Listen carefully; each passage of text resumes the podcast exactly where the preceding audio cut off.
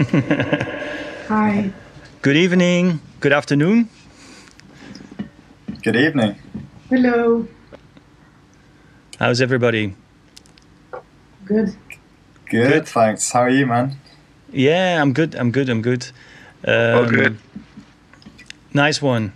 Thanks for joining us, uh, people. We've got um, from Berlin joining in Ed Davenport or Inland. Um, good to have you on, man. How are you? Yeah, thanks for having me. Thanks for the invitation, Joachim. Uh, pretty well, actually. I mean, it's Wednesday already. That's quite a good thing. Mo- Mondays are not so great, but Wednesdays are okay, I would say. What's wrong with Mondays? Uh, it's just like I don't know. It's just oh, it's just the eternal Monday blues, especially when it's like uh, grey winter outside in Berlin.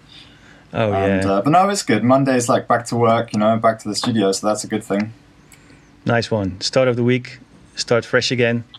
Yeah, exactly. Nice one. Yeah. So um, let me introduce the other guests um, before we uh, go into the chat. We've got uh, from Paraguay joining us Victoria Musi. Hello, Victoria. How are you? Hi, Joachim. Thank you so much for having me. Great to have you on. Oh, good. Yes. Um, you said it was uh, really hot. What's the temperature over there? oh, I'm not sure. It's like at least 35 degrees Celsius or Oh my god! Nice. I wish I could swap. You know, it's freezing here. It's crazy. It's so it's so oh, I, I wish I could be there.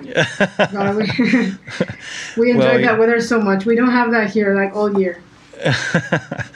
Well, I mean, um, after a few months of darkness and cold um, uh, over here, I, I, I'm, I could, I could definitely use some, uh, some nice summer weather again. But You're uh, welcome anytime, whenever we can travel again, you know? Just, yeah, just, just hop over, man. Just, yeah, yeah. I mean, um, yeah. If it was that easy, um, especially now, yeah. But um, anyway, good to good to have you on, and um, uh, let's get on to P. Lopez, Ariel. How are you, man? Nice to see you. I hope Ariel can hear us. Hello. Hey, there he is. Yeah, Little Nice to meet you, man. Ariel's. yeah. Good to have you, man. Yeah, thank- Um, Yeah, I think I think we should say to everybody who's watching that uh, Ariel is um, joining us from his phone, and uh, before we went on, there were some connection issues, but uh, he's loud and clear and uh, understandable right now. So uh, we just decided we go for it and see how it goes. But um, right now it's okay. So good to have you, man. How are you?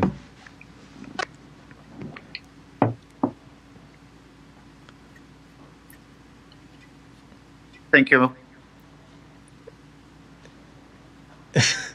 There's a bit of a delay, but Yeah, uh, there's a mega, mega delay.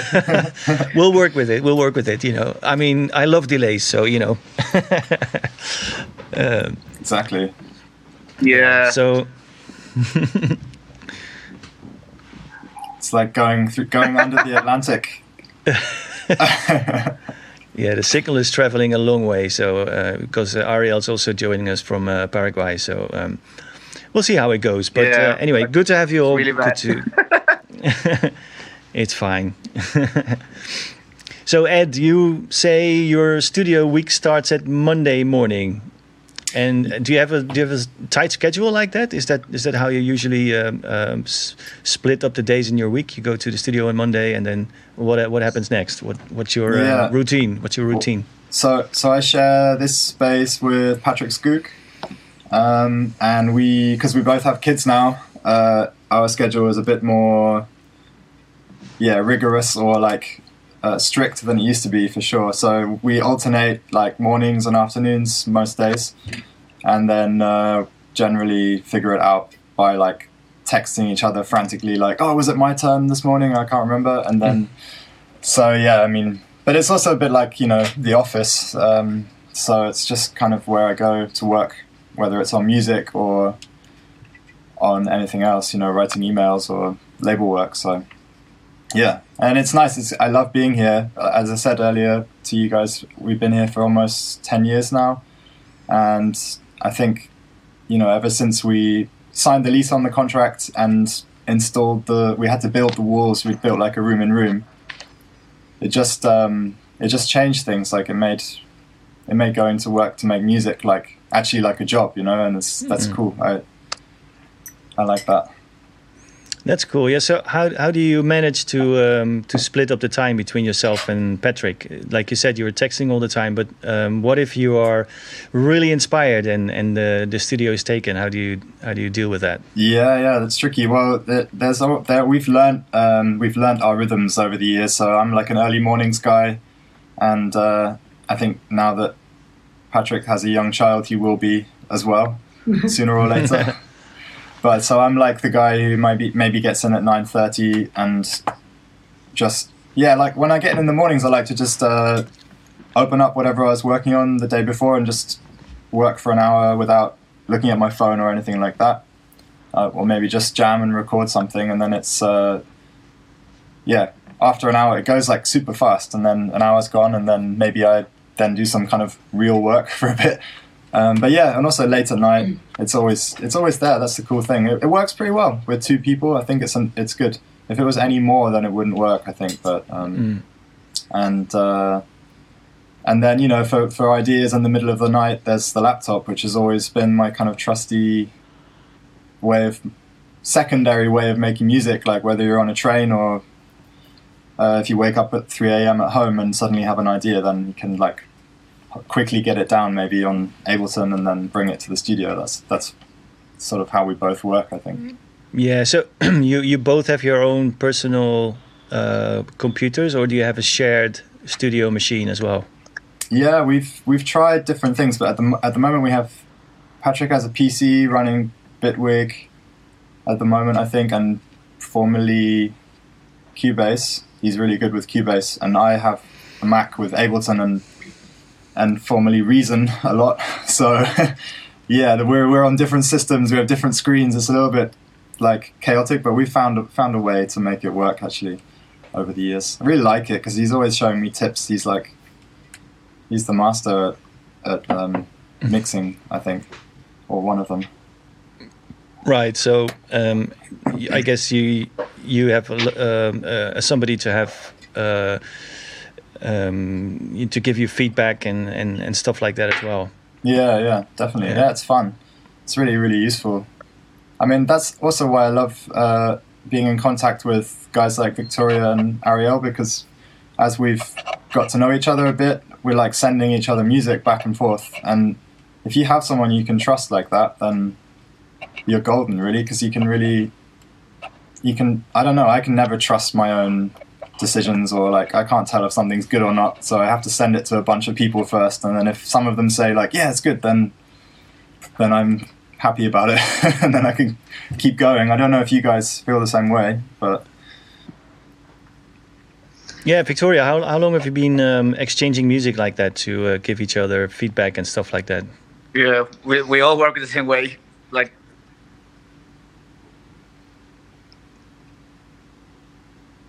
I'm gonna wait until he's back.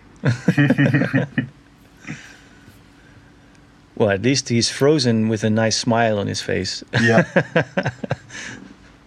Let- Let's, let's try and see if we can finish that.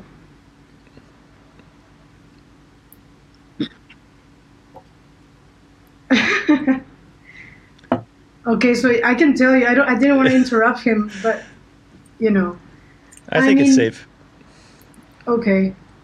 Um, I don't know. It's it's been years actually since we met with Ariel, and he's always he's always we're always giving each other feedback. And with Ed, it, it has been so wonderful to have the chance for us to work with someone like him as well, because you know he takes his time. He's very delicate in giving the feedback, and that's always very um, I think important for your own growth also, because sometimes making music can be very like visceral or self-conscious so your criteria is you know is not always like the sharpest on everything so i think it's important of course yeah, totally. It's just nice to have that. Like, of course, now we can't play music in clubs, so how are you going to gauge anyone's reaction? Like, if you're working on techno, you want to like let people hear it a bit, and maybe because I would always try stuff out in sets and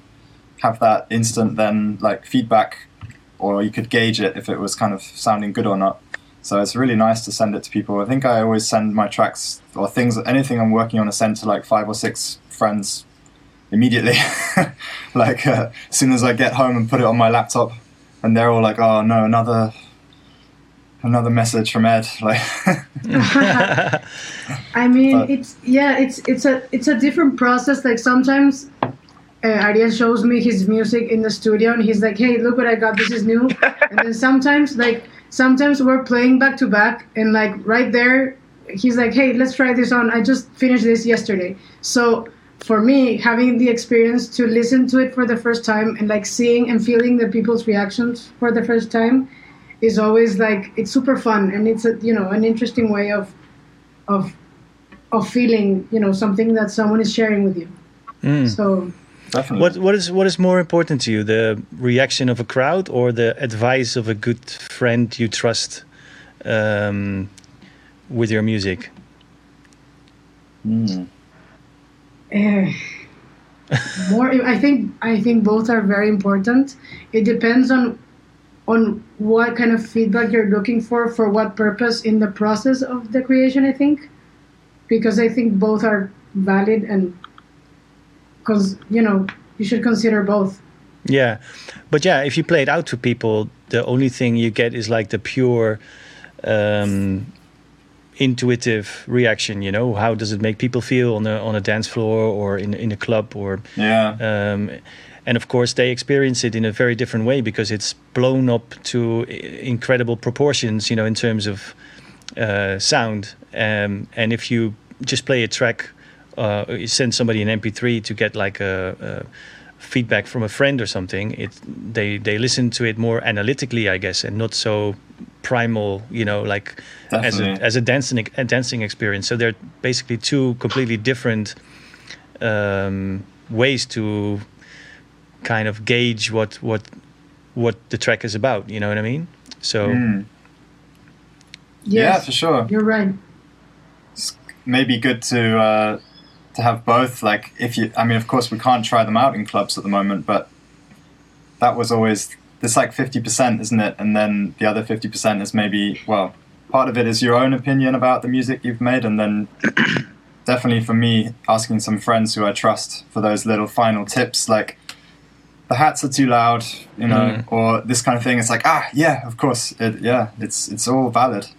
Um, but then I suppose over the years, you would hope that you kind of trust yourself a bit more, finally, um, or you maybe know you make decisions quicker, don't you, about how to like make something sound good in a club, and and you can kind of be a bit more confident about how it's going to sound. I remember when I first started producing, and I would try to play stuff out, and it would just sound terrible, or like the difference between a record and then this track from Reason would just sound so, you know, uh, such a stark contrast.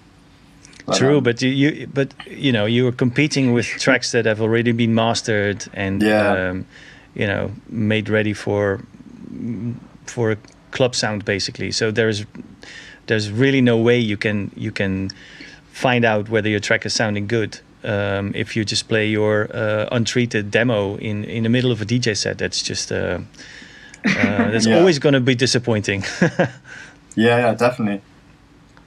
And then over the years, I guess you can like learn how to do some kind of test masters for yourself, so that you can get it to a level where where you feel happy about it.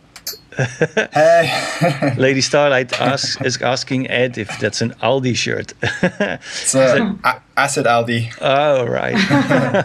nice one. It's my favorite T-shirt. Friend, a friend of mine, Rasmus Bell, uh, made it for me.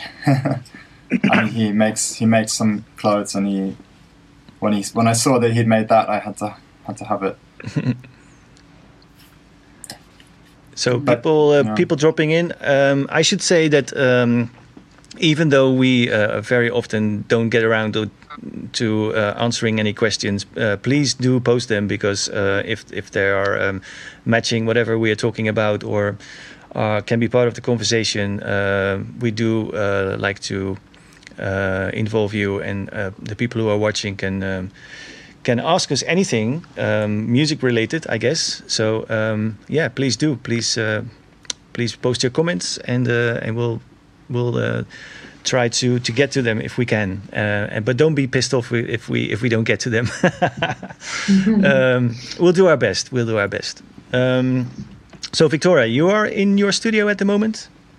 Yes, I'm Cool. here right now. Can you can you tell us um, a bit about your studio? What uh, what's your process? Do you work with a computer? Do you have hardware? What's the what's your what's your system?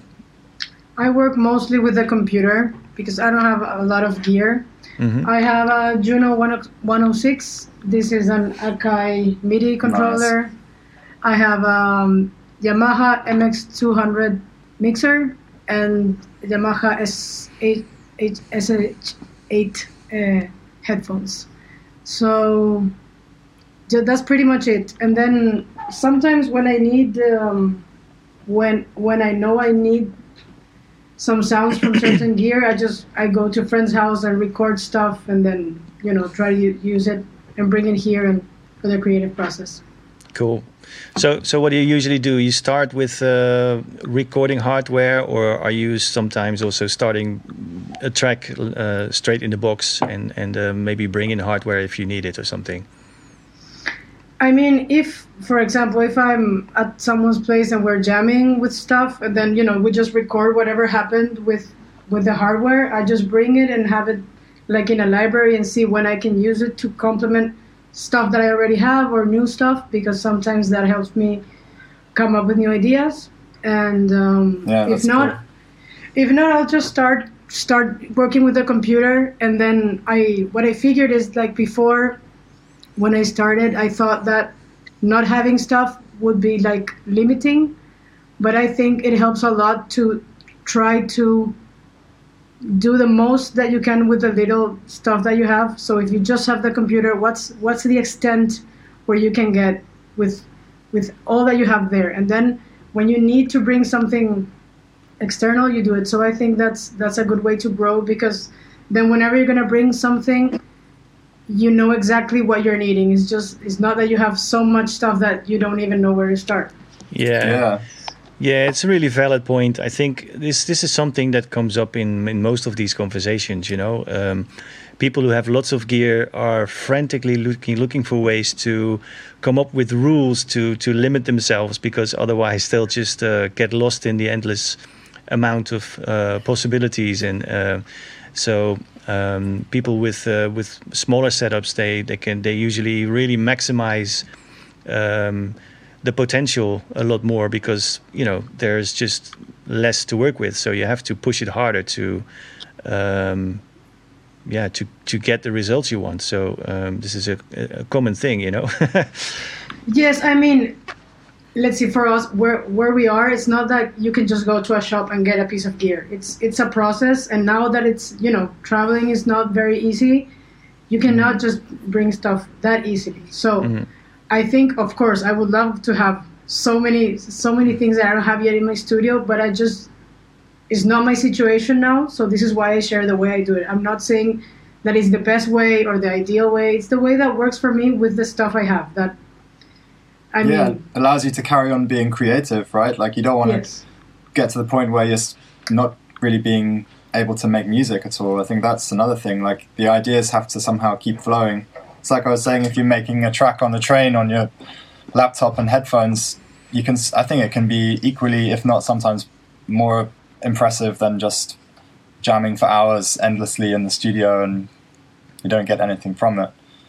So, yeah. On, Yes. on the Yeah. on the other hand, I mean, um, you you all have a com- you all have a computer, and and computers these days are just insanely powerful. You know, even Yeah. just uh, any standard DAW without uh, any foreign plugins or uh, anything else connected to it is is just uh, just amazing. You know, there's so much you can do. It's it's just it, Yeah. it's like a complete studio in uh, in, a small box. You know, so it's it the yeah. I mean, in theory, you don't even even you, you don't need hardware. It's basically Right. the the whole process and the interaction you have with machines that that is is making the process um, sometimes easier and more fun. But um, in yeah, it, to to get to an to a result, it's not a necessity, you know. So um, Yes, Totally. I think it, it just it makes the experience different just because it makes it more physical. yeah, So I don't think it's better or worse. It's just a different experience, but the creativity is always there.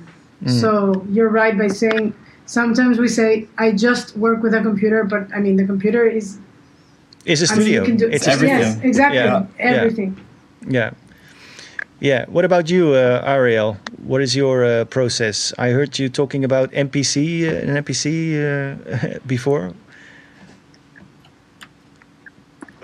Let's wait for the signal to reach. Uh,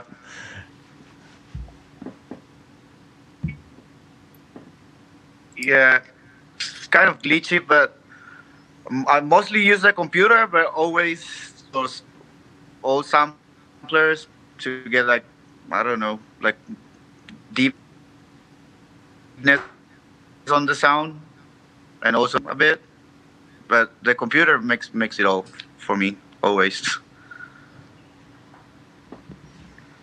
Yeah. So you you have some hardware and you end up recording everything in inside the computer then.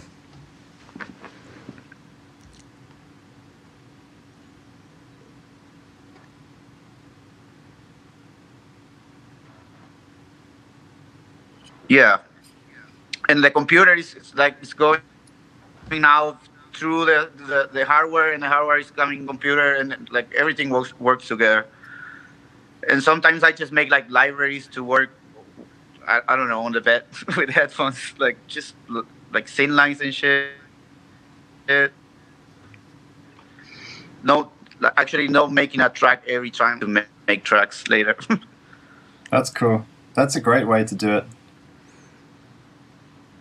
Yeah, maybe maybe uh, it's not a good idea to have um, if uh, Ariel is still on his choppy connection to just have him have ask him one question and you just talk about the whole uh, the whole process, so we don't have to interrupt you because the delay is making everything a bit weird.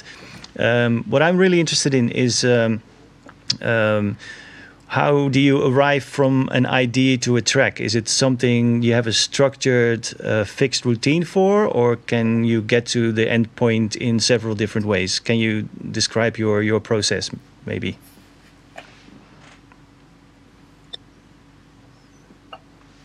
I can get to the same point in different ways, always. Like, but it's never it's never start on the on the on the same wave. Sometimes I have sound and the sound like say says what what I have to do. I don't know.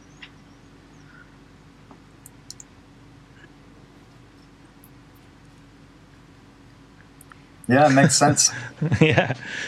Um, yeah, it He's- makes it a bit, it makes it a bit he's a hard to. very- Super delay, right? Yeah, the- Yeah. yeah. I wish the delay wasn't there because I've got so many questions for you, but it's fine. You know, we'll uh, we'll get there. Um, For me, it's like Yes. really glitchy, guys. Yeah, Yeah, yeah. yeah, same I can, man. I, I can try to help you answer some questions and then you nod. let's try that. Yeah. I think Um, what he's trying to say is he's very intuitive. Like Right. not every time is exactly the same. I'm sorry I'm answering for you, but he's very disciplined in the sense that every day is music making day for him. But you know, he starts he can start with different uh, sometimes with hardware, sometimes with the computer, but he's gonna get to a point where that boosts the creative process along the way. mm. You can nod if I'm right or not. Yeah, maybe I or, can. or, or show your thumb. yeah, I would jump in and say because I've been, well, Ariel's been sending sending over tracks for the last maybe three years or two or three years, and uh, it's just amazing how much music he makes, and it's I'm sometimes amazed like within a week he'll send me like ten new tracks or something like that, and they're very involved. Like it's not just. Uh, okay, some of them are quite loopy and quite straightforward in the arrangement, but others are, are very arranged and there's like a real.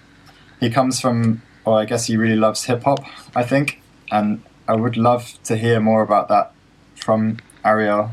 So it's it's frustrating with the uh, delay, but it is it is what it is.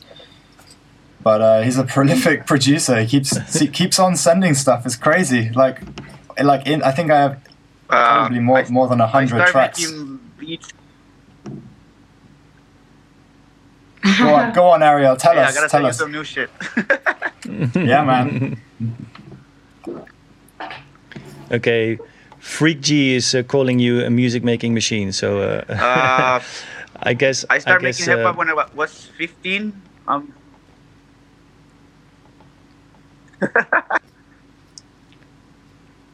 I started when I was 15. I'm 38 now, and I still making hip hop. Like I really, I really love hip hop.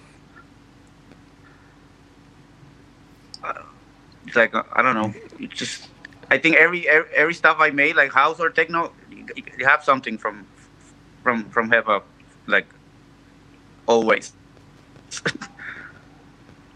In a way.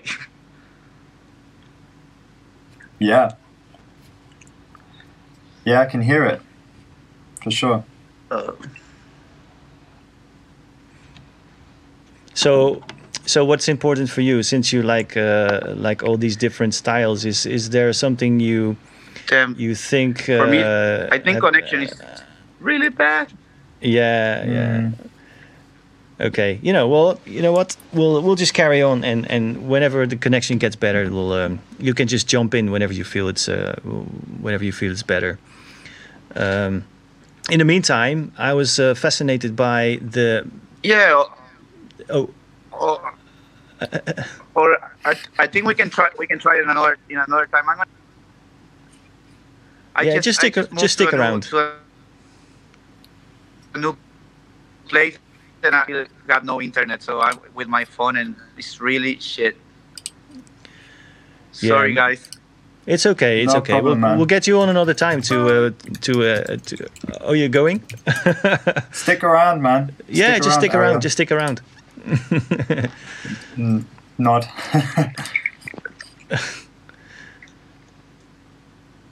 Okay. Yeah, well, shame. let, yeah, it's a shame. Anyway, Okay. let's let's carry on and uh, make the best of Okay. Um, cool. Sorry. So um, it's okay, man. um, so uh, Ed, are you using the piano that's behind you?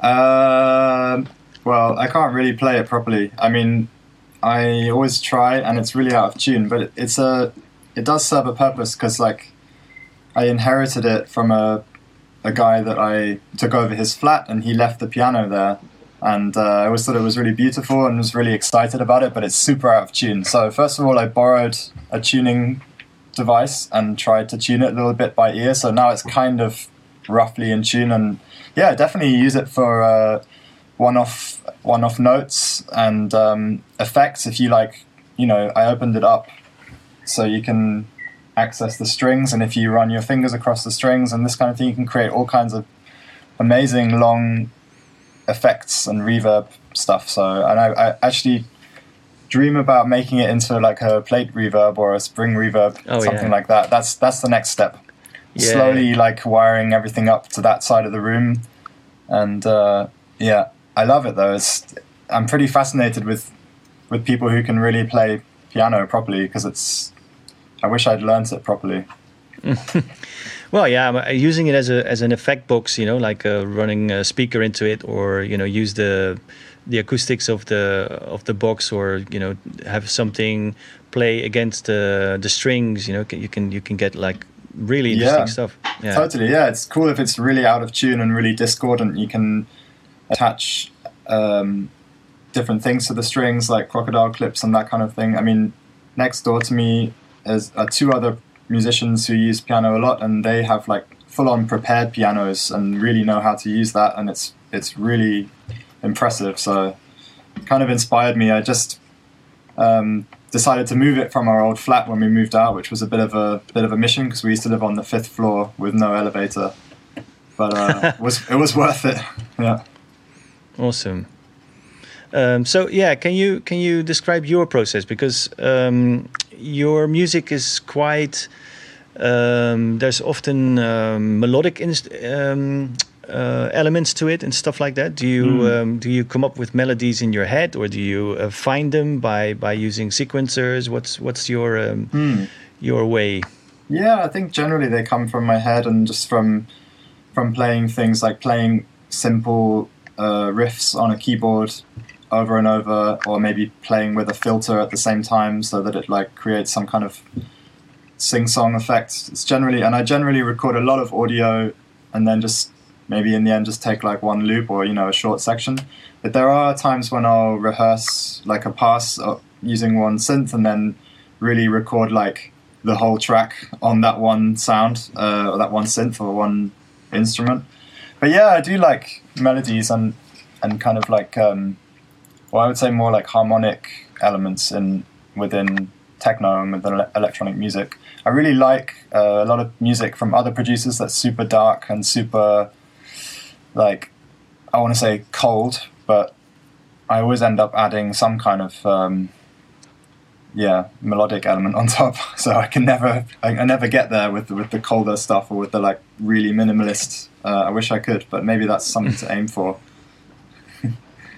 Right. And um, but yeah, as I said, my process is pretty much like just recording long passes of audio and working with that. I don't tend to use a lot of uh, samples in the box anymore. Maybe one or two. There are some things I feel drawn to, like a really good, sharp, nicely recorded hi hat. Is always kind of like a, a useful thing to be able to drop in quickly rather than set it up on a drum machine. But um, it's like one of the things when I when I was saying I used to do a lot of stuff on trains and planes on my laptop. I would generally always swap out the hi hats then afterwards because I thought it would be better to have like a proper hi hat from a drum machine. And a lot of the time, it didn't sound as snappy or as sharp or as clear. So then, in the end, I used the laptop hi hat, and I don't know. I don't know what's best. Why should it matter? Like, um, saw. Yeah, you uh, might you, yeah. you might you might think the um, you, you know that when when you're producing music like that, you know you you're working in your head. You're working like with with uh, placeholders. You know, you think, oh, Yeah. I'll just replace it. But it's funny how sound works sometimes because you put something together, and once something is sounds familiar to you in in that context, it's it's often very hard to swap it out against uh, against another sound. You know, because it's. Um, it changes the the whole overall um, Yeah. vibe or the overall um, um not really harmonics, but the overall relationships between between the sounds. It's funny how that works sometimes. Totally. Yeah, you can't just swap a, a sound in theory for something else because you'll completely change the mix and then you Yeah. have to kind of relearn the mix and get your ears comfortable to it again.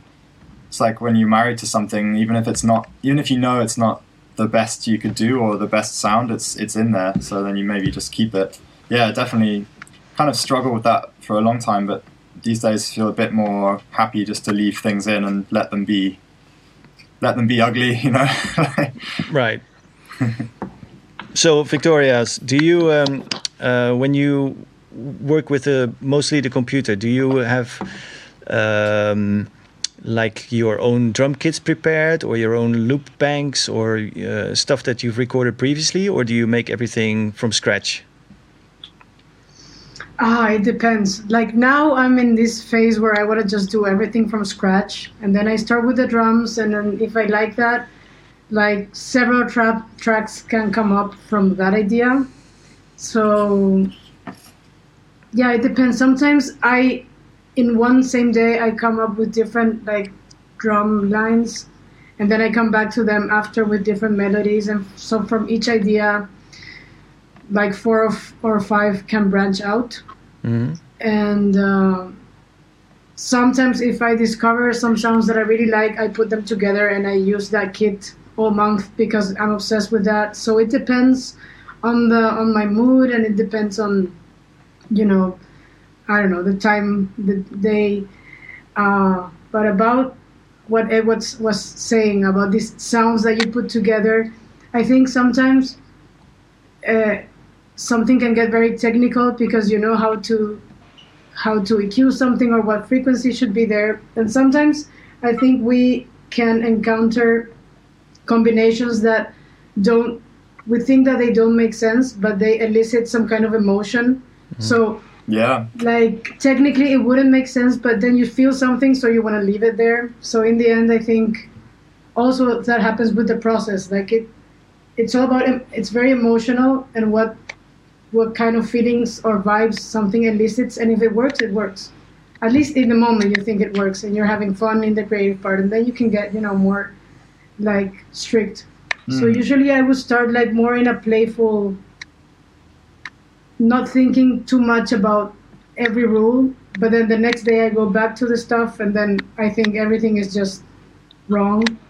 So then I, I, I try to you know say okay what can be used and what can not, and then so I, I work more heavily in the melodic part of the ideas. I, I also this what happens to it also happens to me all the time. Like I try to do this very like more raw and dry stuff, but I always end up adding melodies. So I just now I'm just accepting and assuming that that's gonna happen, and then maybe Yeah, you know just accept always- it.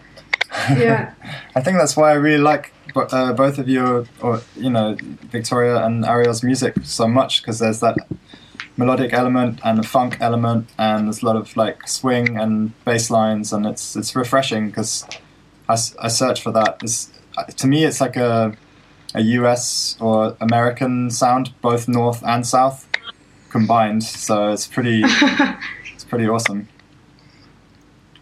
yes it's There's a question Ah. for you um, uh, okay from for Victoria, I guess. Uh, do you wanna wanna answer that? okay uh, the work you mean like DJ work or production work I, I can I can Yeah, talk a bit about yeah, both, talk, talk about the the scene there in. Um, um, Okay. Um, let me see. For me, I I started doing this when I was like 17 or 18. You know, just exploring sounds. I, I started with Fruity Loops, and I never really had like a super proper uh, music education, but it was more intuitive for me. Then after that, I found out about Ableton Live, so I started messing with the with the software, and from there I started, you know, learning more and meeting meeting people who were like mentors for me. I met Ariel. I mean, he, they. I mean, the scene here is kind of new. You know, it's very, which makes it very fresh. Right now, there are so many talented people here making music but yeah, it didn't start like so long ago before I started. So then I I met I met Ariel, I met Cosmo, Octavio. They they they are very well known That's the- producers here. The Yes. other guys from the Lopez label, right? The LPZ Yes. Lopez label. Yes. So at the same time that I was, you know, exploring like the music making, I was also I also started DJing. Um, and yeah, I, I really don't remember the you know the exact order of things, but then the DJ work got more heavy, and I started traveling. So the music production part I put on hold, and then finally I was able to you know carry on with both. The thing with the scene here is that it's it's very as it's very young, we we DJs and producers also have to be you know the club owners and the label owners and the promoters to make the scene to help the scene grow you know? So you know it's it's like um like a collective you know work all the time which is fun and which makes makes our our group of people be more together for this for this ideal so this is how i met the guys and with you know there were other clubs going on before when i started so all of these things were very inspirational for me and yeah then i just continued with, with that i don't know if i was very organized in answering the question i'm sorry No, for sure. no, it's no, it's it's great. Um, did you do you did so? Did you get uh, in touch with this music through going to uh, events, or did you find the music uh, by listening to I don't know records? What was your first uh, contact with uh, with the music? just listening to the more commercial stuff probably like on the radio and then um It was such a long time ago. Yeah, I was very young. I was listening to these things and I wanted to learn more, so I started going to like certain parties where you know with the fake IDs and stuff to try to try to understand Oh, yeah. to try to try to understand where where this music came from because the access I had with it was like the radio. We, we don't even have like record stores here, you know. So uh, I was I was in school and yeah I started going to parties. Then I started buying music on the internet, and that's how I was like, okay, how, how is this made? Where you know, these where where do these sounds come from? So that's mm. more or less how I started. Like the curio- curios- curiosity helped me go Yeah. deeper and meet and meet people who would give me, you know, the key to to this world that I didn't know before. Yeah. Yeah, I I think it's a very familiar uh, thing you're saying. You know, like the the like you wonder uh, how how is this made? That's actually Yeah. how it started for me too. You know, I I I, I grew up like um, you know listening to um, sort of uh, yeah House like music. the- We all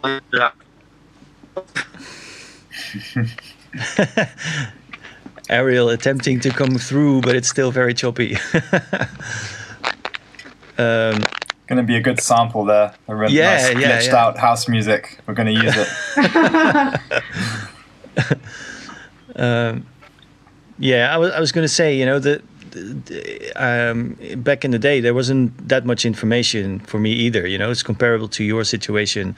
Uh, the only, the only, um, you know, places where I could get the the music that I I was intrigued by was by listening to radio shows like pirate radio shows and going to record shops and and um, uh, you know going through the import uh, sections and stuff like that you know and I, I was always like how the hell is this made? You know until I found out it was electronic instruments and you know back in the day you could buy these uh, this hardware stuff for for very cheap. And um, um, I just started with that you know but it was always the uh, obsession and fascination with uh, with the sounds you know how how is this done Yeah, know? yeah, definitely. yeah Still think that today sometimes. I mean, now it's maybe the, the puzzle is a little less broad or like the labyrinth is a bit simpler to get to the middle, but I still think, I still listen to people's music and think like, whoa, how the hell did you yeah make that? That's and you so know cool. what you know what if you ask if you ask people that's something that happens a lot you know and when i talk to uh, friends or colleagues and i say oh damn that's such a badass sound you know how did you do that and Right. most of the time it's like i don't know it was i think i was fooling around with uh, synth x or you know Yeah, I don't need. They sometimes they they don't even remember what they used, but somehow they got there anyway, and that's uh, that's also a fascinating thing about um, about the process of making music. You're uh, often just going by intuition, you know, just doing something until you hit something that is talking to you or that is uh, uh, ticking your box, your or, you know whatever, and then that's that's the the thing you go by, and you don't really remember exactly what was involved in the process to get there, which is which I Yeah. think is a very fascinating thing. yeah, definitely. Yeah, you often forget where sounds come from and or like how you you you could never recreate it. Often, like there's some some uh, maybe some sessions I've done on a Juno 106 from years ago, and I still keep going back to them because I can't recreate it now. Um, and like there's it's just also it's a mood. It's cool what you said, Victoria, about how you approach a track, like or how you organize yourself. Because yeah, some days you're not really in the mood for getting serious into like finishing a track. You just want to make some noise. You just want to make some sounds. So I do that too. I just like come in and record record a drone or some textures for a bit, and then just put it away, and Mm. then you can always come back to it later. And uh, sometimes I can't even remember how I did that, but it's uh, it doesn't matter because then you've got it, haven't you? And then it's it's there. Yeah, what Exactly. you I think- Interesting. I think that the greatest thing about this that it's that it's never ending. Like it, it doesn't have a limit. Like it's you don't even know how you got. Sometimes you don't even know how you got to your own idea. You understand? And Mhm. that's so Yeah. much fun for me. Yeah, Yeah. that's cool. Yeah, and like you said, Ed, if you if you're um, not necessarily in the mood to make something finished, but uh, just fooling around and experimenting with sound, you know, it's a really great, great way to uh, overcome. Um, um, yeah, I wouldn't call it writer's block, but sort of like the lack of motivation to to get to the end of it, to to, yeah. to finish something. Um, it's it's a great way to not get stuck, you know, just to sort of focus your your attention to um, yeah, to making sounds, or just uh, finding out the range of uh, of some synth or some plugin, you know, to see see how far you can push it. Exactly. Um, learn, so- learn the instruments, right? Yeah, so uh, this is a question I, I'm always asking most people: Is there uh, what do you do when you get stuck? What do you do when you uh, um, yeah don't feel it? Mm. You know, is strategies? Do you have any strategies? Uh, the famous oblique strategies. Oh yeah, the Eno ones. I just um, I ran into um, uh, there's an Instagram account now which is called the Oblique Strategies, and they post Oh, cool. uh, one of the cards every I don't know one once once every while they post a new card. So. yeah, yeah. Yeah. Maybe maybe explain to people what it is because Well- I don't think everybody knows what it is. For sure. I mean, I don't, I don't use them personally, but I'm aware of how useful they can be, so I should use them. But Mm. my, when I studied at uni, I studied graphic design, and I had a great tutor at London at the LCC, which is the London College of Communication. He, uh, he was, his name was Biggles, and he was like pretty eccentric, and he, re- he was really into all that stuff. And he brought this set of cards in for us once, and uh, showed us. And it's a, like, so it's like a set of 50 cards and each card is just has like one suggestion for something to do to help you if you get stuck so one might be take away one element or um, you know go make a cup of tea or this kind of thing is cool it's like pretty out of the box it's not specific in any way so you can apply it to any creative process Mm. but yeah, I mean, I, I definitely like uh, taking taking breaks, cooking some food in the kitchen, or like going for a walk. Uh, you know, these are the, the obvious ones, I guess, but it does help. I find myself only able to concentrate properly for a couple of hours on music these days, and then after that, I'm just like, ah, I don't know if it's good or not anymore. Or I can't hear properly somehow anymore. Um, so yeah, taking a break and like what once we had uh, our daughter, I started to come to the studio for like four hour segments because that was pretty much as much as I could get away with, like in between naps and everything else, and it really worked well. Like four hours, and then have a break, maximum four hours, I would say. Um, what about you, Victoria? Um, I usually like to go for a walk, and I think for me that's that's a big part of, of production because sometimes I get stuck and I get frustrated, and then during the walk I start to think about what I was doing, and then Yeah. I come back and you know just have a cup of tea or something, and then I say okay I can you know. Sometimes I finish the track and then I still think it's shit, but then maybe I can I can use the drums or I can use the melody. Then the next day, you know, I, I always go back to the stuff I don't like because I think sometimes something can be, you know, drawn from that for a different Yeah. purpose maybe or for a different track. We're always So- learning with every every part that everything you make, you're you're learning, right? And it's like an exercise at the least. Yeah. And then sometimes sometimes if I like like one segment I try to or like one melodic phrase or sequence, you know, loop or something, I try to like layer it with with the, the same one but with a different distortion or different texture of the same one and see if that may make maybe brings me to a new idea on how to how to continue with the same track. Or maybe that's what was missing, just like a background, you know, distorted atmosphere. Definitely. That I find that's missing in a lot a lot of uh, things. Like I love some background stuff or like some tape hiss or some Yes. sort of like swelling delay element or something. Um, I understand why people don't put that in their music as well because it, it's always nice to have a like loud and clear, dry club track. I don't know, Joachim. What maybe you can share some wisdom on this because like I hear I listen to '90s techno tracks a lot, and there's not there's very little reverb on them. Sometimes there's a lot, right? Like like a Fuse record, it's like like really booming uh, plate or something, which sounds killer.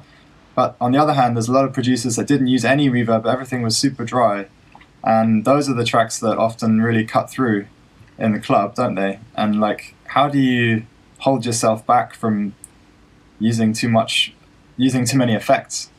That's um. Oh, the one. answer is. I think the answer is simple. That that's because, uh, you know, some most people making who made music uh, in in the in the early '90s, they even even didn't own any effects, or maybe just one uh, one unit or something.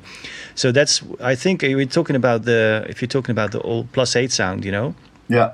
Um, I think most of the stuff was just uh, you know one drum machine, one synth, and and one reverb unit, and then of course if you want to use that, you, if, if you have that one reverb unit on your on your desk, you can choose to use the auxiliary to send your your, your sound Yeah. to it or not. You know, it's like pretty binary. Yeah. And uh, and if yeah, that that's why some of these records are drowned in reverb because they just use one one box Mm. for everything and and just uh, use the the you know reverb or delay or whatever on on all the channels at the same time you know in various uh, different um, uh, intensities but Yeah. um, but you're right I mean the thing is with um, you know the, the limitless limitless amount of options these days it's very very tempting to uh, yeah to just put effect on everything you know just have different reverbs or delays or whatever effect going on on, ev- on every sound that's going on um, but for those of us who have been playing live or um, uh, who've DJ'd or uh, have been experienced with hearing music in, in, in a club environment, you realize that um, the more dry your track sounds, the better it's cutting through usually, you know. So you don't actually need it. You feel like you need to dress up your stuff in the studio way more than if you would just play play the sort of the bare bones uh, version out in in in a in a big club. I mean, the best example. I, I keep repeating this, but it's the best example is just a mono out on a 909 straight to a PA. It's fucking killer, man. It's just Massive. yeah, there's Yeah. that's all you need. You know, it's it's it sounds punchy and it and it's it's got all the uh, frequencies in the spectrum you need to, uh, Yeah. to have a, a fat sound in a in a club. Same is true for most other drum machines, but you know that's the the obvious example, I guess. But um, but yeah, there's only so much you can do with uh, with that dry sound, and it's it's always recognizable. So you, yeah, if if you're producing something, you you want to give your own kind of uh, vibe to it, you know. So you start manipulating it in in such a way that that it sounds more as your own track, I guess. Yeah, And and that's where the processing comes in. Yeah, yeah. Sorry. Yeah, it's like inspiring then to. I always add a bit of reverb for sure because like I love feeling it a bit, and then yeah, you maybe don't go crazy with it and, and overdo it. But uh, but then, as you said, some of those early tracks that did obviously just use one one reverb unit maybe, and then send every sound to it in different degrees. Like Yeah. also, it sounds killer to me. I, I love that kind of sound. Like then you really you can't kind of uh, you can't escape it, but it's it's really big, isn't it? Especially if it's very stereo, very wide. And uh, Yeah, but you don't Yeah. you don't really need it to to get a um, uh, yeah to get a really good sounding club record. You know, you can you can sort of zoom in on on details like um, micro tuning things. uh, You know, like tuning in in a sense of like uh, getting out like very very uh, narrow frequencies that annoy you when- when you're in the studio. But those things are, are hardly ever noticeable when when when you play a track on on a big system. So it, Mm. it makes. I mean, the, the best thing you can do is probably uh, focus on on the flow of a record, you know, and and the events that happen during. Uh, you know, in, in the record, like like uh, um, you know, emotion. Uh, you know, where where does where where do things happen? You know, how is it uh, how is it structured? You know, those are the things that um, you know are more. I think more important to to get right. You know, rather than um, be Definitely. completely anal about about uh, the sound and you know stacking plugins on on on plugins, you know, just to make uh, the you know the the tiniest details, you know, uh, and Yeah. the, the Yeah. s- very small differences. Um, anyway, but it's a you know it's an approach. I don't know. Um, yeah, yeah. It's really it's really interesting because it can be a real trap, and uh, yeah, as you say, in the end, a lot of the time, the only person that hears that minute change is yourself, and uh, especially in a club or in a loud sound system, you wouldn't hear these minute changes at all, really. Mhm. So it's a, it's a, I guess it's about being brave, isn't it? Yeah, you I have to let go at some point. Yeah. Yeah, and then decide uh, that's it you know it's finished um, i think maybe this is an interesting one from uh, s90210h what's your smallest viable party setup for playing live i guess um, who who of us have done live sets or um, like completely hardware based live sets have you ed Yeah, I've done a few. I did. I've done a lot of live sets over the years, but mainly up until two years ago was always based around Ableton, and then I would like chain up a drum machine and maybe one other synth, like an Analog Four. But yeah, it was pretty much like a lot of pre-preparation in Ableton, and then at some point, I don't play a lot of live sets, but at some point I wanted to get out of that and just be a bit more, bit more free. So then I moved over to uh, an analog 4, a TR8S, which I had loaded up a lot of samples and like one shots and hits and, and kits from my tracks into. So it was still a bit prepared, but I could be a bit more spontaneous. And then um, various other small pieces of gear, like a couple of effects pedals and a Dreadbox Erebus mono synth, which I really liked. It's fun for you know small things really. So yeah, you could it could be pretty compact. Um, I found that I liked to have two drum machines, so I often brought the old Korg Electribe uh, ESX1, I believe, the red one, or the old TR8. So I'd have like the TR8 and the TR8S, and they work pretty nicely together. And it's nice to just be able to like whack in some extra rides or extra percussion on the additional drum machine uh, in a live situation is fun. But it's all taking up space and getting in a dark room. It's it's on the edge of being too much stuff for sure. yeah yeah Yeah. Yeah, I, I would say I would say the I think the size is only um, a thing that that is um, that matters in terms of traveling with it. You know, I think I mean the uh, you you want something that is sort of portable, I guess. Um, but what I think is most important when you think about putting together a live setup is that it's flexible enough to be um, so you can you can cover a really wide range of, of sound. You can you Mm. are basically uh, free enough to improvise and to to really act in the moment and to uh, adapt yourself to every possible um, you know uh, corner or um, um, yeah fringe of what you you really want to play. You know, so you should Yeah. be really flexible and really uh, hands-on and intuitive. Um, so so it's you know the range should be big, but the size should be small. You know, you should be able to control everything with one head and two hands. You know, if if you have too many things going on at the same time, you start to be more.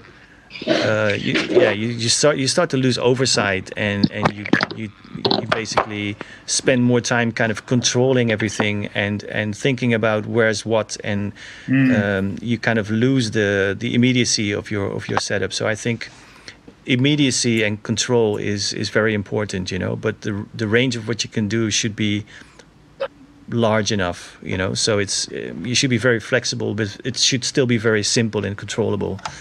Um, that's I think th- it's that's hard, the two. Yeah, I mean, yeah, it's possible. I mean, if you like you said, you know, things like, you know, these groovebox types type things like uh, TR uh, 8S or or you know the Elektron stuff and Yeah. stuff like that, and maybe a small mixer. You know, that's Yeah, exactly. and a monosynth or something like that. Yeah, I always, uh, I pretty much straight away as I started playing live, I always uh, would use a Alan Heath DJ mixer to play live from, and I know that there's varying opinion about that, but like.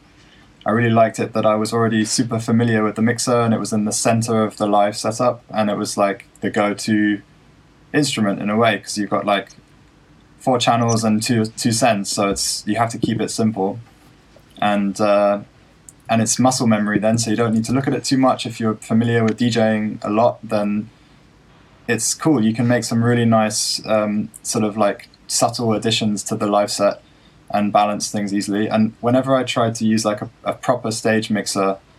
Uh, it, it didn't work out for me. It was too many too many options. So yeah, you're right. You have to like really narrow it down and, and practice, I guess. Practice with that setup as much as possible and until you're comfortable with it. Yeah, I mean the people who do use those those um, live mixers or like 16 or 24 channel desks, they usually uh, play more like dub style, you know. So they have Yeah. like all the channels playing at the same time, like maybe in one big loop or like l- a long uh, arrangement, and then just um, take stuff out and or just Mute have stuff. a few channels, yeah. mute stuff and have some channels going on at the same time, and by that basically rearrange the track, you know, dub style. Yeah, Um, that's super cool. I love. It, it is really that. cool. Yeah, I remember seeing Daniel Daniel Bell playing at Berghain, and uh, he had such a big setup that he required like a couple of the riders or risers or whatever you call them. So he was like walking back and forth between. He was like. There's the hat, and then I'm going over here to do something else. But it was really cool because, like, you could really see that he was using the space and not being afraid. That's another thing. If you're playing live and you're restrained to a really small little corner in the tiny little booth, and then you're kind of like, it's it makes it's a bit nerve wracking. So it's nice to use the space if you have it. But um, Mm. yeah, yeah, yeah. I don't know where I was going with that. It was fun to see it though. It's like you know that ah, it's the drama of that. Also, Mr. G when he plays live, he uses an MPC, but he uses the mixer as you say in that dub style, and it's like it's all about that perfectly executed unmute of like a couple of channels at the same time. So suddenly the track springs to life, and then it's uh, super satisfying as a dancer or like to be in the crowd and watch it. Yeah, yeah. I've I've done both. You know, I've done the the 16 or 24 channel desk style uh, sets, but also the uh, the smaller setups with DJ mixers. And uh, you know, these days I, I I tend to do that because it's you know more easy. It's easier to set up, and and it's um, like you said, you're Oh, familiar yeah. with the, the DJ mixer anyway, and they're they are made as performance tools, really. You know, so they Yeah. they they're they're very um, yeah they keep the they keep the setup focused basically you know there's not too much going on and, and still enough to be able to improvise and, and do things on the fly what about you victoria have you played live or Not yet. Not yet. okay is it on your soon. list is it on your to-do Yes. list Of course. have you thought about how to how you want want to do that I have no idea yet, but I'm Right. planning it slowly in my head. Yeah, let's see if it happens this year, maybe. Okay, cool. Um, and when you are in the studio, is it is it um, uh, all the stuff that you do? Is it like you explained before, uh, kind of the way the way you work? But um, since you also have some hardware, do you um, do like jam style recordings as well? Like um, uh, Yes. Sometimes. Sorry. Just finish your question. No, yeah, that's that's the question. So that that is already like al- sort of almost playing live. If you if you do studio sessions which are kind of uh, re- you know repeating loops and then just uh, adding things and playing things over top, that is that is sort of playing live. You know, it's Yeah, like a- exactly. Yes, that's yeah. how I record the melodies usually because I need to be, you know, listening and look to everything that's happening. So you know, layering stuff.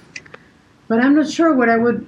I'm I- I'm still not sure because I, I would like to keep it simple. If when when I when I arrive to the live, you know, Mhm. when I do that. So um, we'll see. But yes, it's it's a very physical process, which I like. Yeah, and it's Yeah. interesting what you said, Joachim, about if you use it, that just the change from a stage mixer or a stu- uh, like a big desk to a DJ mixer changes the whole style of the show, probably. So if you're an experienced DJ, which I know you are, Victoria, then like you know, maybe you can start by just limiting yourself to using a DJ mixer, A DJ mixer, yes. a couple of different machines or Ableton, and I mean, I think Ableton and a drum machine. I've seen amazing live sets just with that setup. You know, Mhm, if you if you have if you have everything planned out well and like you said as well, so you can go in loads of different directions. That's the beauty Mhm. of a, a laptop is that you can really, if it's not working out, you can just quickly jump to something new. And It has to be versatile enough. yeah, yeah, Yeah. it's uh, it's really scary to do it without a laptop and then kind of know that you're limited to this set sort of few directions. On the other hand, if you play live, it there should be a risky element to it. You know, I mean, if you, I, I, I agree when you say you have to kind of uh, have your head around the arsenal that you are bringing, but to plan everything too much is is you run the risk to kind of make it boring. You know, if you if you know if you know in advance too much about what you're going to do, um, you don't you're not really kind of pushing yourself and Yeah. and it tends to sound a little bit safe if you know what I mean. Yeah, Uh, as whereas yeah. as whereas you you introduce some elements that can go anyway, that can go like any direction, um, and uh, can also go wrong. You know, then um, yeah, you introduce an element which which makes it um, more challenging and therefore. Uh, more uh, interesting for yourself and and I guess also for the crowd, you know, because people do notice when you are uh, when you are in dangerous territory and try to work yourself out of a you know a scary situation and those are of often the most interesting moments you know there should be an, always an element of uh, unexpectedness or or uh, danger to to a live set i think Yeah. DJ DJ sets too. I mean, I love it when you hear a DJ like almost slip out, but then Yeah. manages to capture it. That's the that's the bit. That's the that's the best moment for me when they rescue it. yeah I remember Absolutely. seeing Dave Dave Clarke play live at Fabric, and uh, he had something going, and it was it was a killer live set. But and it was I think it was about 2002 or 2003, and uh, there was something that wasn't in sync, and then a few people started to notice, and we were like, me and my mates were like, that, uh-oh that's falling out that thing, and then he was like whoop, and he had I think he even had one CDJ uh, on stage that he used for some samples and stuff, and then it all finally fell back together, and people just cheered. It was so cool. Mm. It's it's all about that tension, isn't it? The um, yeah yeah, so so nice. I like to hear it in recordings of DJ sets that you know it adds that realism and that that um, human aspect. It's not completely perfect. Yeah.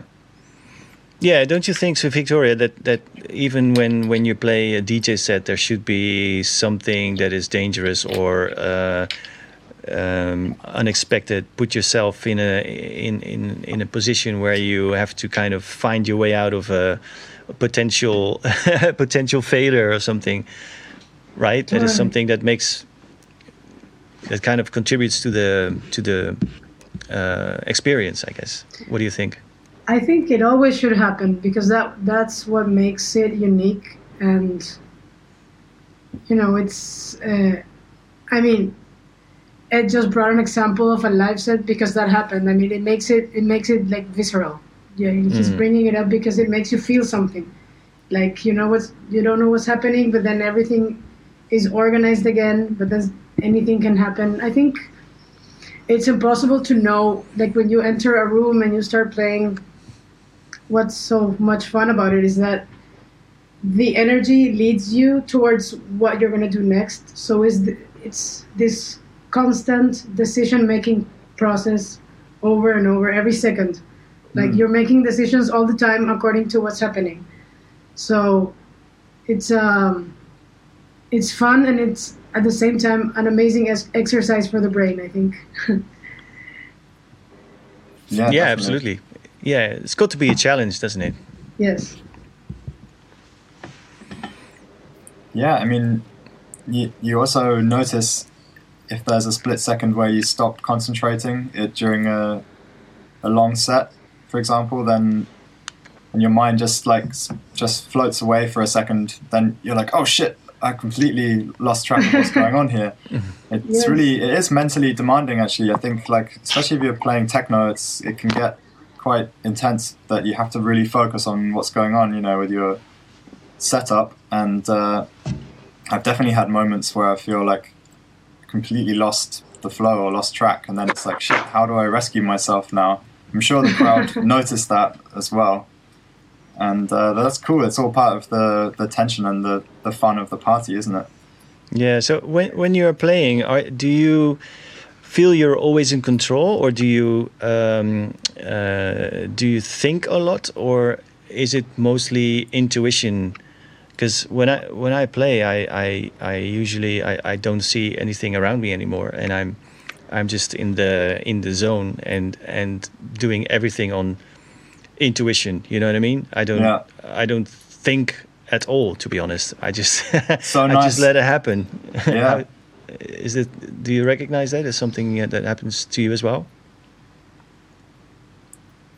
What do you think, Victoria? Maybe. Yeah, yeah. Um, I'm, I'm, I'm, I'm thinking. I mean, it's definitely most most of the time intuition, more percentage of intuition, but it depends. Sometimes, like if someone has to film you and you only have one hour to express what you want to say, I think I get a little bit more rational about it. I'm like that too. I don't. I don't think when I'm playing. I don't think. I just like. Yeah, Ariel it's back. um, but but then yes, if you're in front of a crowd, I mean, I think you just get lost in in in, in the thing, and mostly in the energy that that's surrounding the whole um, the, the, the whole set. Yes. Yeah, it's like if you're really having fun and everything's working well, you kind of forget, as you say, about everything else. There Delay. can be some- A A A. Yeah. it's another soundbite, another good sample. Yeah, yeah. I think I think that's something um, you can probably only get uh, when when you have um, the opportunity to play for crowds, right? Because um, I mean. I get I get asked a lot, you know, what can you teach me DJing or can you explain how it works? You know, yeah, of course I can I can explain it technically, but uh, what actually happens when you when you perform you know what what what happens between the you know the energy of the room and the crowd and uh, peop what people feel and what you feel it's it's uh, um, it's something you can really easily explain to people you know what i mean? It's like um, it is something you have to um, experience really. It's something that that is uh, that's also something you you can't really teach anybody. I think that's something you have to experience yourself. Feel. When people ask me to teach them, I mean, I, I say the same. I mean, at least start by going to, you know, all the the parties that you can, because I don't know, stand stand close to the DJ, look at their hands, feel the feel the vibe.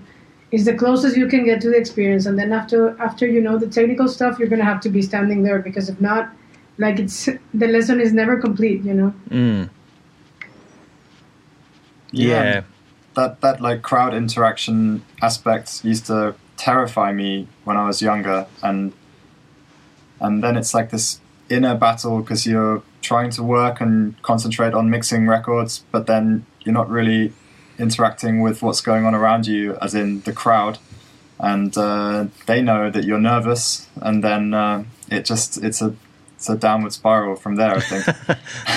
so it's like it, it takes it took personally it took me a long long time to feel comfortable in front of people and to feel relaxed and then the best the best nights or the best uh, parties are, are when you feel 100% free and relaxed and not Mm. really not self-aware so what you said Joachim sounds amazing because it's just like it's like meditation isn't it when you're when you're playing it's just like it's very very freeness. yeah absolutely yeah it's it is very um yeah it's it's it's like a meditative state yeah absolutely um I mean, you have to be lucky with uh, circumstances, like you said. If you, if you're, um, there are nights when you find yourself in a space and with a crowd where you don't really f- get the the energy that you that you thrive on. You know, like you have to mm-hmm. work harder to to to get it where you want. You know, but there are there's I, I think that's where routine kicks in. You know, that's where you use your experience to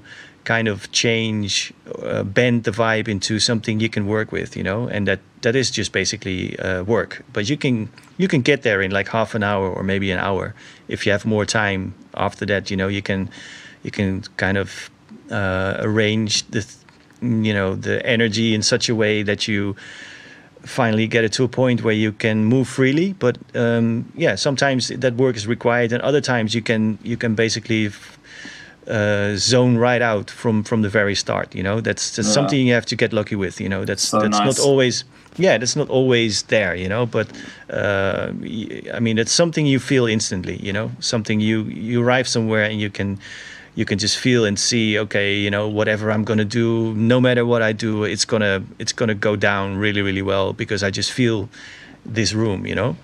Um, so yeah, those those are the those are the best ones. But um, yeah, yeah, and and if if you don't find that, it it might require some work. But eventually, if you're um, yeah, if you're experienced enough, you'll you'll get there. You know, it's it might you might have to push it a bit, but. Um, um, the end goal, of course, is to always get there, and uh, very often it happens. But um, yeah, in, it requires various degrees of uh, effort, you know, sometimes. But um, but yeah, the, the, the, best nights are the ones where everything just uh, goes like this, and you can just uh, disappear and sort of melt together with everything yeah. that's going on, and you know, be part of the energy and feel it. You know, that's uh, evaporate. Uh, yeah, so exactly. Like, so yeah. what are the so what are the variables then for everyone? Like, what has to be? What are the, the bare minimum things that have to be right for you to relax and to kind of sink into that comfort zone feeling where you're just like, okay, I can do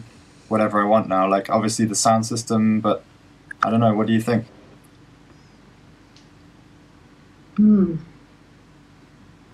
You know, equipment in optimal conditions, and of course the vibe. I mean, if you have that, it's fine. I can like not. Yeah, I think, I think that's a minimum. Do you, do you have to know the club or the venue? Do you think you have to have played there before? No, I I've I've played in places that you know for the first time, and some of them were like for me the best, the best experiences. Yeah. Yes. Yeah, somebody asked before what uh, to to especially to you and um, and Ariel.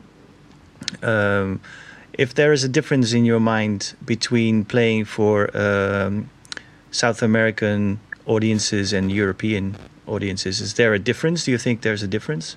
Because now we, we are talking about um, really abstract things, you know, like uh, feeling okay in a room and, and getting the vibe. And I, I can imagine that is something universal that is not necessarily tied to, to a location. Or do you feel there is a difference between um, playing in South America and elsewhere in the world? Or Europe, to be specific? I'm thinking, um,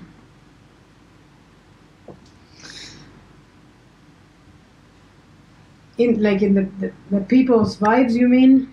I think it depends on you know. The, I don't know. Really the, the, the chemistry that's not different between like Europe or something.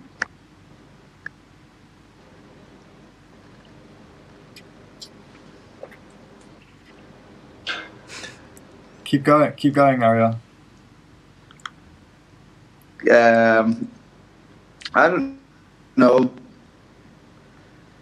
For sure, the the time in Europe and the people it's way more fun because like every everyone's naked and shit. It's like super fun.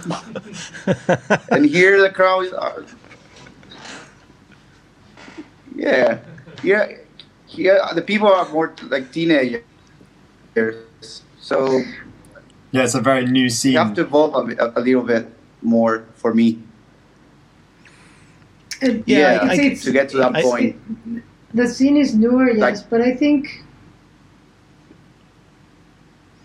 Sorry, go ahead. But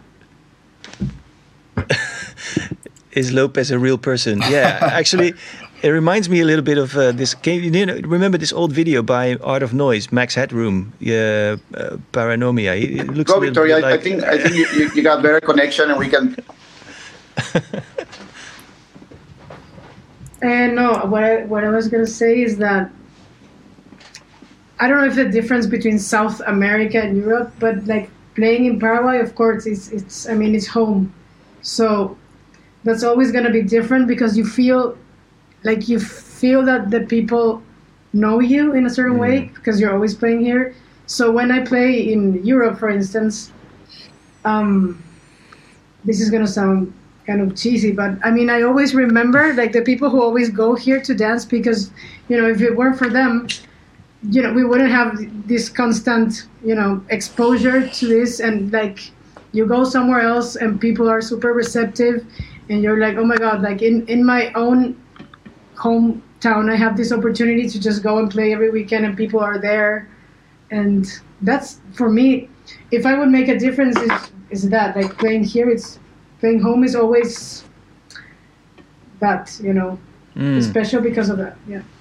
Well, you say you say. Um, I mean, Paraguay, the scene is new, but isn't the scene always new in a sense? Because it's only a certain category, age category, mostly. Like the majority of the people are people who are in their sort of clubbing age. You know what I mean? So.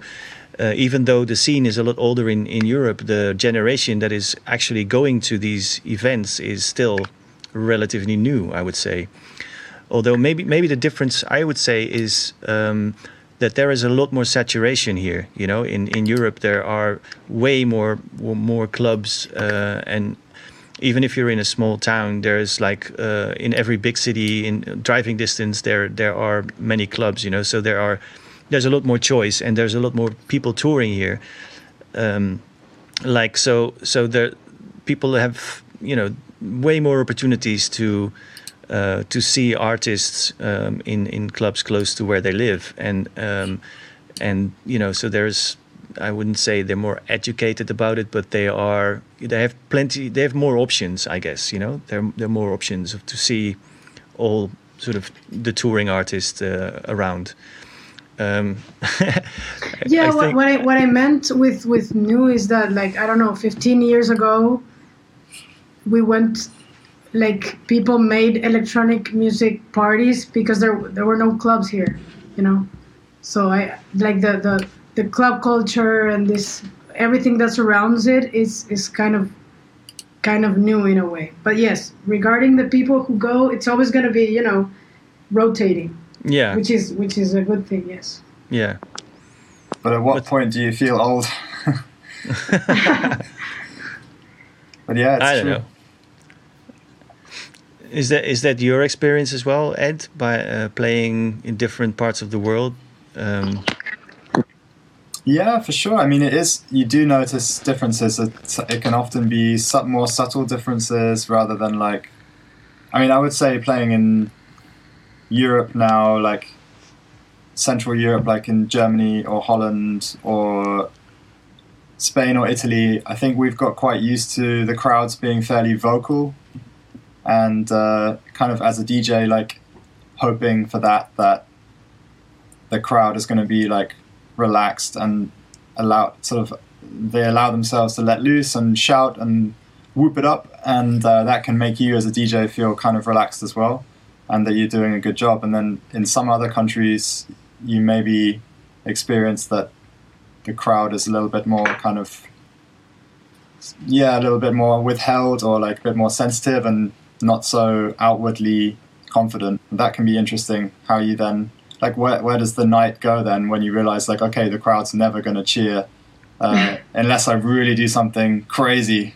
Uh, so maybe if you get one cheer out of them at you know at the end of the set then it's like you did your job. I remember playing in japan for the first time and thinking like oh my god what am i doing wrong? Like it didn't no one everyone was very focused on the sound i guess and weren't they weren't really being vocal about the music.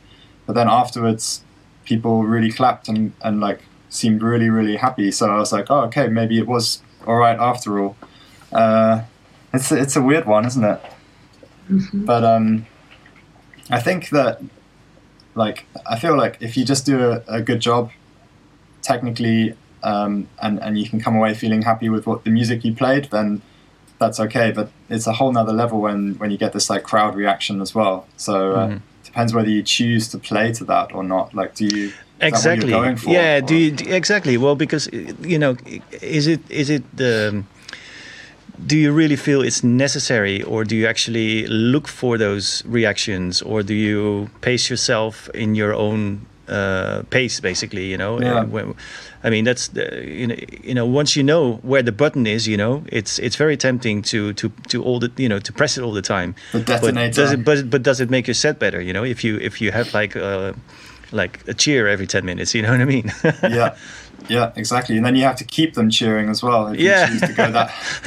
it's addictive isn't it yeah, yeah, yeah. Yeah. Just completely as over the years, I would imagine it's completely shaped and divided the scene into all these different genres and different uh, modes. Like you know, I love it when a DJ is not going for the cheers and and is more like heads down, focused, and really technical. And you know, I like that style of techno especially. So um, I think it's okay to do that. Super valid, and it's Mm. art. In the end, at the end of the day, I mean, I don't think. Uh, I mean, there's a lot of DJs out there that aren't interested in that at all. I think that's cool. Mm. It's tricky though. It's a tricky one because you want you want to come away feeling like, you know, people had a good time. I think it's just it's a different kind of collaboration. Like it's a different kind of collaboration between the people who are dancing and the DJ. Like if it's more like heads down concentrating, something comes out in one way and then in the other if it's the other way around, uh, maybe you have more interaction, so maybe Yeah, yeah, yeah, you get like a different different vibe in the set or different kind of you take other types of risks maybe so it's just like a like a different texture of the you know of the way you present something yeah. Mm. It's making Yeah, me miss I- DJing. I think I think yeah yeah exactly. We're t- talking about DJing now. Yeah. Yeah. um, yeah. I I, th- I just think uh, t- personally I I um, I try to never underestimate a crowd. You know, I mean people are there to. Um, to have an experience basically so um, the experience can be very multidimensional you know? Um, it's the interaction with the people they meet on the dance floor. It's the it's the whole experience of going to a club you know the traveling Yeah. to to the club the you know the, the the crazy people you meet at the at the wardrobe you know uh, meeting people chatting to people on the toilet you know all that stuff is part of the clubbing experience. Going to the bar you know in a looking for the toilets you know whatever. Yeah. and that's that's all that's all part of it. And um you know um basically as a performer or uh, dj you are only one small piece in that whole experience experience you know? It's you, you're basically um, providing a backdrop and and uh, a background. Um, sometimes you can be more upfront and and really sort of uh, address them directly but other times you can sort of help hold back a little bit more and let all the stuff that is happening in the room just play out by itself you know just give people people a bit more space and the people who do the lights or the visuals a chance to to be in the forefront and stuff like that you know. I think that whole interaction the whole club dynamics uh, is is something you can you can play with as a dj you don't always have to be the loudest and the you know the the, the one dominating uh, the whole experience you know. If you if you leave room for all these other other elements to kind of have their own development in their own space you get a more harmonic um, vibe, I think, and then you can you can pick your moments where you want to, you know, uh, really force the energy down and, and you know just, um, yeah, to be really be there. And other times you can be more quiet or not in level, but just you know less less prominent. You know. There's a lot of a lot of energy to, to, to play with, you know, when in, on a night. So Totally, especially over a long set. And uh, I guess the temptation is a lot of the time to go for the jugular because there is that competition, especially if you're on a lineup with a lot of other DJs. You want to be heard. And uh, I think it takes a long time to get comfortable with maybe holding back a little bit. That's it's it's really I can really imagine Joachim that that's something that you have to learn over you know your entire career, it's like I can't say that I've maybe got there yet. I feel like I I still struggle with that. You know, in, in sequencing a set, it can get really uh, mind-boggling. Mm. Well, I mean, you, you have to be lucky to find yourself in a place where you can actually identify all these different uh, dynamics. Uh, but once you do know, once you found them out, once you do know they're there, you can play with them. You know. yeah, Um, and um, yeah, it's like uh, it's like uh, yeah, it's it it is really playing with energy. You know, it's re- and, and I think that's that's uh, that's the most powerful thing you can do. totally. I think about what you said uh, about not underestimating the crowd. Like if if you're doing that, if you're being, you know, into it and not like super loud or the center of attention, and you're taking the night as a whole thing, which it is.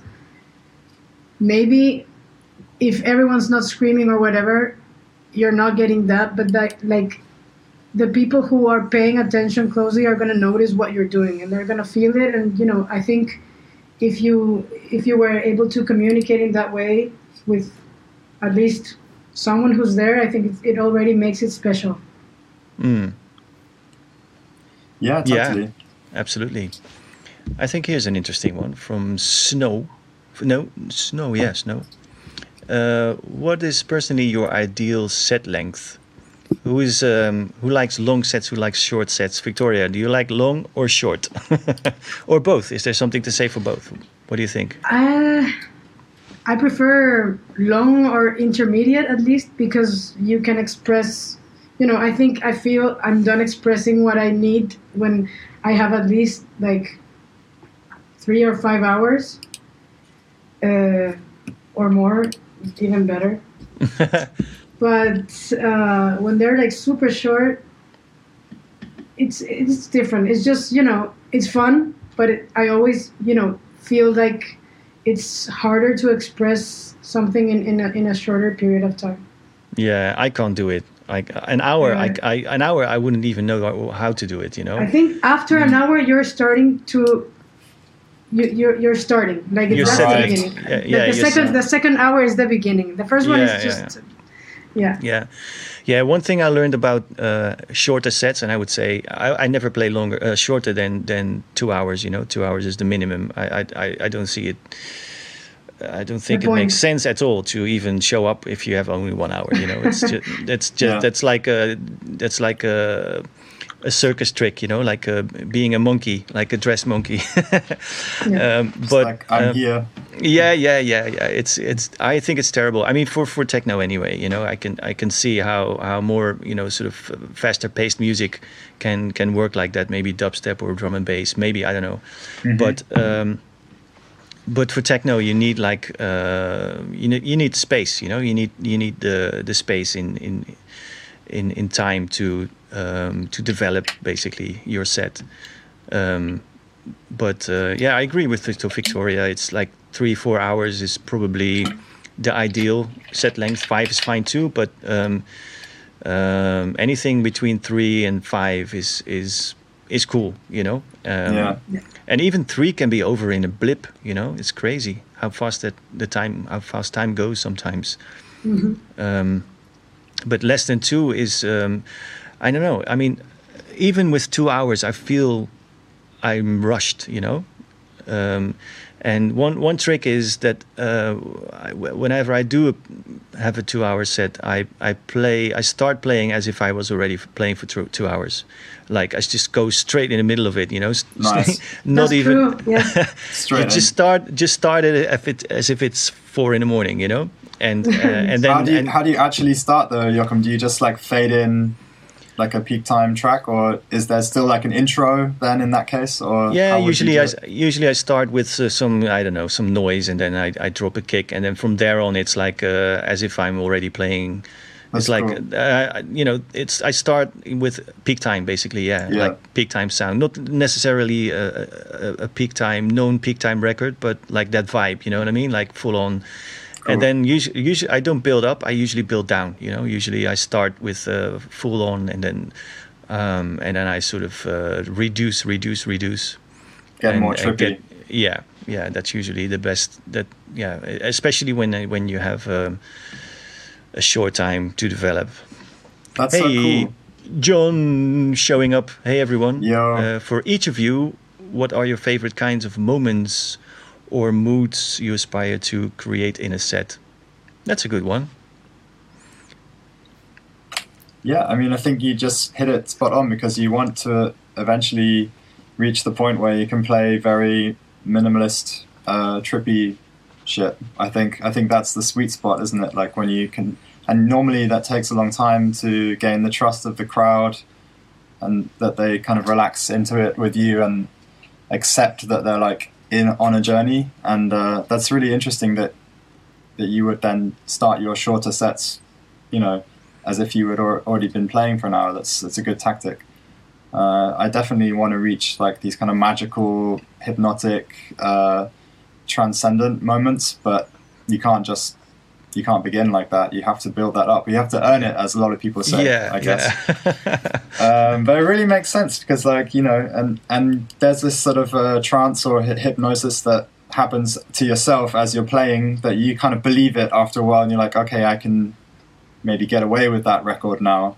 Whereas at the Mm. beginning of your set, you wouldn't do it. So for me, it would definitely be the the sort of uh, yeah more trippy, um, more experimental end of the spectrum. But that's where I'm aiming for. I guess. and is that because you like that sound, or do you think something in the room actually changes when you do get to that point? Hmm.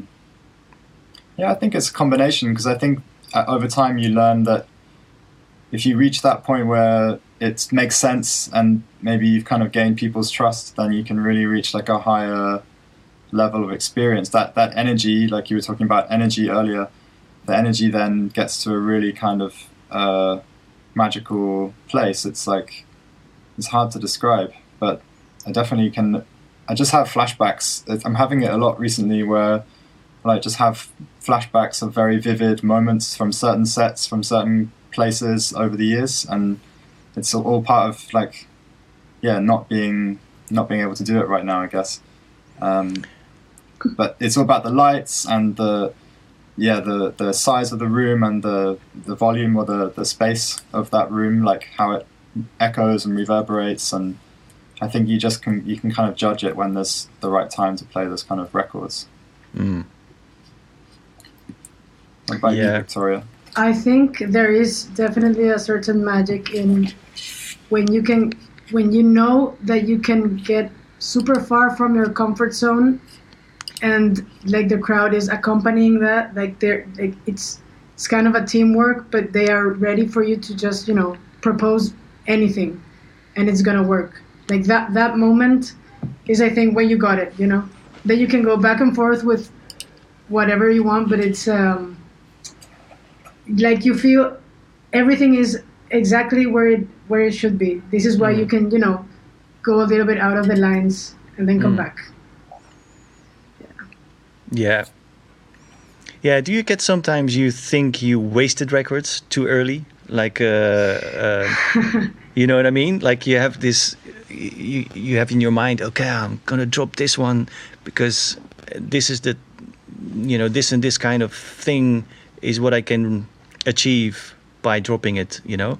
And then um, you drop it and you think, oh, fuck no, it's too early. Or, Yeah. Yeah, you wasted you wasted the opportunity. Uh, Did you get that? Is that does it sound familiar?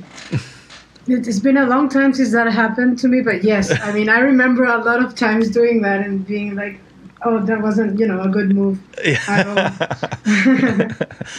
yeah, yeah, yeah. It's funny. It feels it feels uh, somewhat weird talking about all this stuff now. To be honest, Yes. since we haven't been there for a while. But know. um, I It's do like- enjoy I do enjoy talking about it. I mean, um, it's um, yeah, it's so much part of our lives, I guess. But um, um, yeah, it's cool. It's really Um, cool. It's really fun to talk about it. We never maybe talked about it at such length and with other people like this. I mean, you talk about it with your friends at the party or like afterwards, but yeah, now we're learning to, to really uh, explain to people why this means so much to us. Maybe like Mm. I've been trying to talk, try tell my family a little bit more about this. You know, as we go further and further into lockdown, it's like trying to explain to my to my close family why this still means a lot to me and why I haven't Mm. just gone and got another job necessarily or something like that. And it's it's a tricky one. Yeah. Um, but yeah, it's it's fun. I love I love talking about this stuff. That's cool.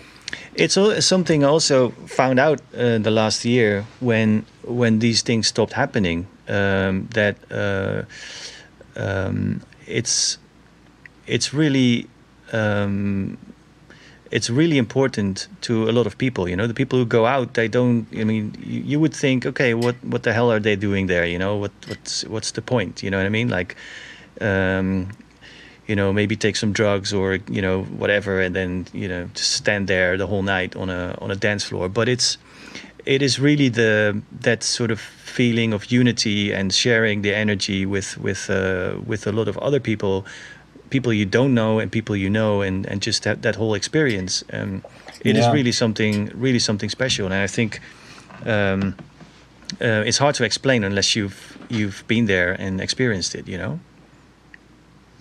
I think if if you regularly experience it, not having it was definitely like. I mean, it's it's something that is needed. You know, it's important. It's important for your, your health. You understand? It's a. Mm. We, last year we, we recorded so many, so many live sets like with like playing but with a camera and you know people starting interacting in the comments and stuff. So it was a way for like an outlet, you know, doing some doing it the way we could. But it Mhm. was it was strange. But I think like um, the crowd who's usually there, you know, was there like digitally, and it was it was nice to see like the community being Yeah, there that's supporting. nice. It is definitely nice that the technology allows that. You know, Uh, imagine this this would have happened like ten years ago when when there was no, you know, technology to share, um, you know, things with with others. You know, but but the mo- the whole, the main point of of it all is is the uh, the collective experience and and the social interaction of um, people coming together and celebrating or enjoying um, a thing and being on the same wavelength or feeling the same thing or at least uh, feeling being part of of something that is uniting them you know Yeah. um, um, and yeah there is not really a, a, a way to do that online i mean it's it's a bit of a uh, uh, I mean, it's really cool to do it, to to play for an internet audience and and having you know people in the comments and and still have the Mm. feeling you're sharing it. But there's yeah the the actual physical interaction is is um, yeah makes everything complete. You know, it's uh, Yeah. it's all those elements together that make it make it a f- um, that create the value in it. I think. Totally. It's like the difference between a radio show and a party. I mean, you see, well, we're all very kind of comfortable now with this idea of streaming DJ sets, and I, I agree. I think it's super helpful, or like it, it's it's maybe giving us like fifty percent of that feeling of community back that's that's missing, but it's uh, it's definitely not not the same. It's not as powerful as being there in person. And On an- I miss on- it so much. On a more positive note, though, um, we wouldn't have been talking if if uh, this wouldn't, Yeah. wouldn't Exactly. happen. Yeah, so, exactly. So I, you know, there's there's a lot. Um, I mean, you know, especially in the in the creative uh, circles, you know, people have found still found found ways to to uh, to connect with each other. And I must say, last year.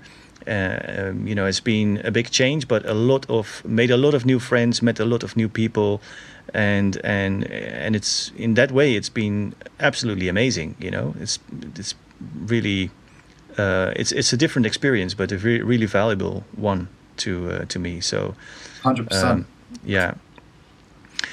Oh, input method has a question. Do you reckon electronic music, I guess, will reach new ways of being experienced in public outside of club environments, like, for example, art galleries? Um, I don't know. What do you think about that? Maybe Victoria. I mean, I think it, it it has reached in a certain way in some parts of the world already. You know, more experimental stuff, it's still electronic, not club oriented music. But I, I think yes, why not? Yeah, I mean, it kind of has to, right, at the moment. Mm. Or we can hope for it to uh, expand in that direction because, like, if we're not able to go to clubs, at least we can maybe go to an art gallery or an exhibition, and that connects the two worlds, I guess. I mean, they tried it here in Berlin and uh, it was pretty successful, but of course, then different events led to more lockdowns and all that kind of thing. But I'm really hopeful that by the spring that uh, you know we can we can enjoy some kind of collective events again in some shape or form. Well, I'm I- I- actually, I'm actually really. Um, I think that um, you know we all learned quite a, a lot about what we were actually doing uh, and uh, what uh, uh, what it meant in in what uh, in in people's lives, and and we found ways to uh, you know to connect to other people um, different different ways. And I think there's a lot of value in there and and I, I would even say that even when things get back to normal that this these type of connections will will remain you know they will maybe they will um, be less frequent or less uh, because there are other ways Right. and again to connect but um, it's um, yeah for some for some things it's it's definitely a solution I mean how else I mean you, you Ed and I would have been able to connect in in in real life but uh, for example Victoria or P Lopez you know it would have been maybe Yeah. been years you know before we would have actually met uh, at some point someplace and and uh, and get to know each other you know so I think um, yeah, there's some value in that as well. You know, to connect with people. I mean, location is no longer uh, relevant anymore with with uh, connecting in ways like this. So it's. Um, I think that's a beautiful thing. Yeah, it's super cool, and have to say, good on you for uh, you know putting this together. It's what 38 weeks now, or 38 episodes. That's serious, man. And there's there's been many. I've seen many examples of things like that where people have kind of you know done a podcast every week or relentlessly put out uh, a radio show or mixes, and it's super cool. It's really encouraging. Uh, really shows that there is a community and there is like some kind of weight and soul behind everything that we're involved in. Super cool. Yeah, awesome. Um, let's get uh, some people from YouTube or Twitch back into the conversation because we've. Uh, Yeah, I have to give a wink to Diego. okay. Hey, hey, honey. okay. Um, Uh, I think that was it. Gestalten, how do you feel about playing short set in Border Room, for instance? Also at Kevin. Yeah, yeah, yeah. We, we that was a comment uh, from from before. Um, should we go into that question, or I think we've already answered that, right? Like playing in different Kind of, environments. yeah. Yeah. Sander, can you find any uh, anything we uh, we can cover? Like uh, Jorge Magana, do you think where you are located in the world matters when it comes to a music career? Hmm. That's cool. It's a good question. I think you know. I think uh, what I've learned with with uh, doing these talks and also doing masterclasses, it that I think it does. Yeah, and I but I I think it doesn't really um, depends on your geographical location, but it it depends on how many like-minded people you have in your immediate surroundings. You know, if you can. If you can share your interest in uh, or hobby or job or whatever you would call it um, in the field of music with with other people, you you uh, yeah getting feedback, you know, having discussions, listening to things together, um, playing your music to others, you know, that kind of stuff. I think that that speeds up your your development and your and your growth by by uh, multiple factors. You know, it's uh, it's really important to. I mean, music is something. You know, since ages, like since since humans uh, walk around, you know, on on the planet, you know, that is a shared experience. You know, music is something you experience together, and um, so if you're isolated, I would say it's it's a hard thing to um, to um, yeah, it, it, it's probably harder if you if you're isolated. But if if you can share it, if you can connect to other people that have a similar experience or similar interest, it's probably that's probably the key thing more than your geographical location. What do you think? Uh, I think in some places you have more immediate access to certain things. I mean, now you can go online and buy almost anything, but like I'm thinking about like when I started here, like the the access to to like the club scene or to buying records or you know that that that kind of stuff like you had to travel to be in like very close contact with that and if you grow up surrounded by that you have a different i think you start in a different level because you already have a different kind of exercise in your whole environment whereas in places where you don't have that it's it's not better or worse. It's just like you have to create those conditions for it to happen. Um, I don't know. Like in you're in Berlin, you are one. You you are a DJ trying to or a producer trying to you know you you you, have you know who else is doing that. But here is like very few people are doing that, and we have to create the scene. We have to open places that allow for people to be in contact with that culture so they go and dance because they understand what it means to know you know to be in contact with all of that so the difference for me is just the way the way that like if you're doing it this in a place where it's not already built you become i don't know if to say a pioneer but you're you're you're um, presence there means uh, is active in a different way. Mm-hmm. Must be a lot of work, right, to, to set that up. If you if you take the example of Asuncion, Victoria, like, uh, yes. And if there were no clubs or very few and a small small scene, and and you wanted to build something like you mentioned earlier, you had to be the promoter, the club owner, maybe uh, you know the label owner possibly I mean, a driver, I, I, possibly a chef. Like exactly, I think that's that's the big difference. Like not the passion for it, and not you know you, you can you you are um, you find a way to meet with people who have your same passion. But I like if the whole ecosystem that surrounds you is not uh, equipped with all of that, you have to make it happen. Aside from making the music and all that, so yeah, I think that's maybe one difference. I don't know. Yeah, I think uh, not not that if you are so, somewhere else you don't do that also. It's just that, like, in some places you have to create it from scratch. Mm. Yeah, totally. Big challenge. Yeah, but I also think like what Boris here is mentioning in the comments, having to create the scene is a beautiful thing.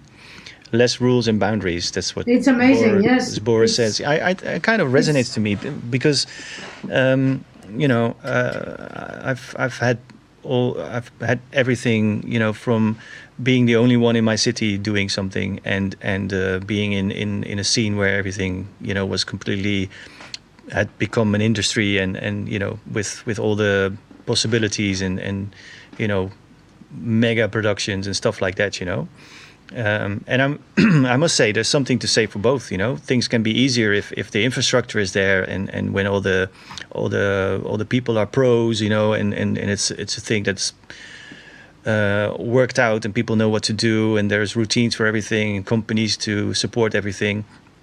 Um, mm but it's also um, um, a hell of a ride to to start something new. You know, to to to um, to be involved in, in something and, and grow it. You know, like from the beginning. That's it, it's yes. Yeah, I, I am just saying that the access to information is different, and the yeah. way you have to mm. implement that is different. I'm not saying it's good or bad. For me, mm. it's it's amazing to be discovering stuff all the time for yourself and not just like being handed in one way. So it's it's for sure it's beautiful. Yeah. Both of the both of the ways are beautiful. They're just different. yeah, yeah, yeah. yeah. No, I don't. I, yeah, I, would, I agree. There's n- one is not better than the other, but it's uh, yeah. it's. I mean, yeah. Um, oh, Sebastian has a question. uh, is there any vision you have that could make online events more rewarding for you as performers and dancers? Mm. Online events more rewarding. I don't know. Like if performers and dancers uh, add up to the add up to the experience of the night. Is that, in terms of satisfaction right i mean i don't know about dancers because the the i mean the only thing that is missing obviously is the direct connection you know the energy of being in the same room that's that's something uh, that is just not there i mean you can see people commenting but it's uh, it's a kind of like a distant call you know like a um, like you you know they're there but you don't feel it you know because they're on some screen somewhere in the world you know what i mean Yeah. uh, their, their presence is definitely with, with the ones that I've been doing. The, their presence is definitely important, and it's definitely giving you the feeling that you are uh, playing for a crowd. Uh, but it's different from, of course, being able to see people move and have the energy of, uh, you know, bodies in front of you and stuff like that. You know, um, uh, but. Um, I do think both are rewarding in their own kind of way. You know, um, I mean, the stuff that we do here at store, like the jams and the and the remote jams, are um, they are not designed or not made to be a substitute for a club experience. They are basically intimate studio sessions, and that's that's how how we approach it musically as well. You know, they're they're not like full on um, you know, like uh, big in your face, uh, big room t- type sets. You know, they're more like studio improvisations, and and we give people a little uh, like uh, a window into the studio to see how stuff comes together when people are interacting with, uh, you know, in an intimate environment, and that's a whole different setting than uh, being on stage in front of a crowd. So it is not the- supposed to be the same. It's uh, but it's rewarding in its own in its own way, you know, because um, yeah, you're interacting with with uh, humans in the same room, but there's it's only two or three at a time, and and you feel that there is a an audience, and you know how how things are when you are streaming live. There is this sort of red light. Uh, um, when the record button comes on, you behave differently, and you know it's immediate and it's live, and you only have one chance. So you do have a, a sense of immediacy and and and um, a sense of urgency to what you are doing, but in a totally different way because you can still uh, pace yourself differently and and kind of uh, go into venture off into areas where you wouldn't where you wouldn't go when you are in front of an audience because they would just wouldn't work, you know, or they would be boring or too lengthy or too dubby or too spaced out or whatever.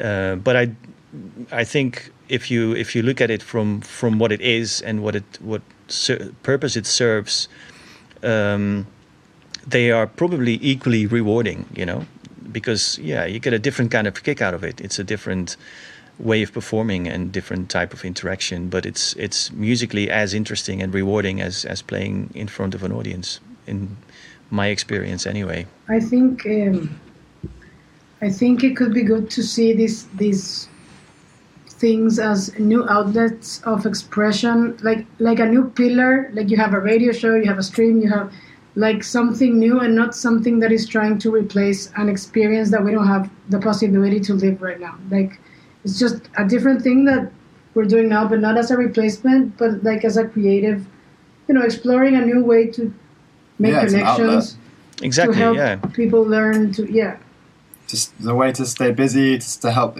At the end, it also helps you stay a bit sane. Uh, Yes. You know, to keep keep working, keep on creating. Uh, it's super cool.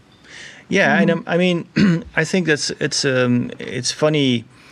Uh, I don't want to bash anybody, but I mean, a lot of uh, promoters and clubs and, and festival organizations in the beginning of the lockdowns, like early uh, last year, um, they they try to recreate um, this sort of uh, festival or club setting and, and stream that. So you had like one person in an empty club, you know, uh, playing Yeah. playing a DJ set or something like that, or or a live set. And I, I, to be honest, from the beginning, I thought they completely missed the point because, you know, the one element that people are really going to a club for was missing, and that's the other people going to a club. You know, like the the, the shared experience. You know what I mean?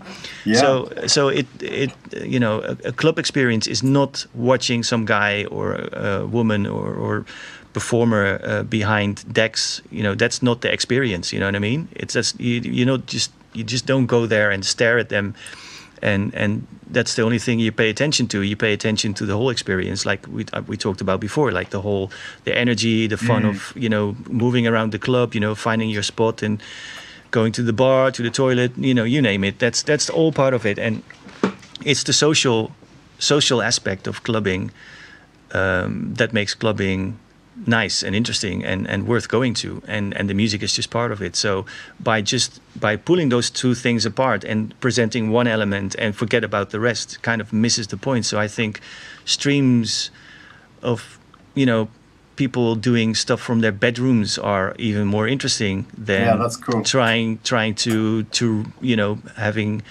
somebody playing in an empty club or at some strange location just by themselves you know what i mean it's like Yeah. um, I don't. That's And- that's just not the point of what we do. We don't just play. We have we have a, a communication, you know. And if the communication is not there, then it's it's pointless.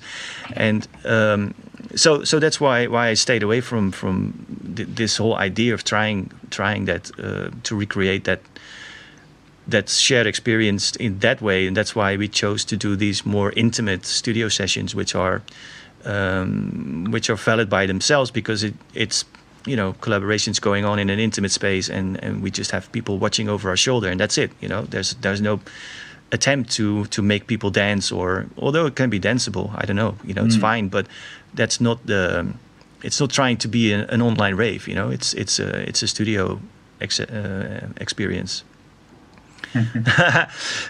Livingston, the, the one with Tokachev made him jump. Well, good. I mean, it's not forbidden, you know. Yeah, it's that's good. fine, you know. If if people want to uh, enjoy it like that, it's fine. It's you know, but it's um, all I'm saying that it's um, um, um, yeah that uh, it. I think this in this context it still works, and in in a context of an empty club or an empty you know warehouse, it it kind of misses the point a bit. I think. I think you uh, touched on something super interesting because, like, it's true when the record button goes on, then you behave differently uh, to when it's not turned on. And it, if you're playing live, whether it's in a club in front of people or over a stream, uh, I mean, playing live as in DJing or indeed playing a live set, you you'll perform differently, and you do capture that certain magic, I guess, when when it's like in front of an audience, whether it's in front of a live audience or on on a stream. And I've seen some really really cool examples of that, like people really pulling stuff out of the bag that that probably they wouldn't have done otherwise, and it's forwarding then like everyone's creativity and uh, giving them motivation to keep going, keep making music, keep digging for cool new music. So I think it's uh, yeah, there's tons of positives to it. and it's a huge learning experience. I mean, you're creating a learning opportunity for so many people. Yeah, Yeah, absolutely. Mm. Yeah, giving allowing a window. But yeah, I think you're right. It's really cool to see inside people's homes or like listen to their personal record collections or stuff they wouldn't normally play in a club. And uh, yeah, kind of go behind the scenes a little bit. That's so cool. Like imagine if we would have had that 10 or 15 years ago. Uh, you know, seeing some of our favorite producers or musicians getting into their studios. I mean, it's it's really great. Like Mm. also without naming names, I've seen into some producer studios now this year, and I think otherwise we would have never had that chance, and that's that's pretty golden. Awesome.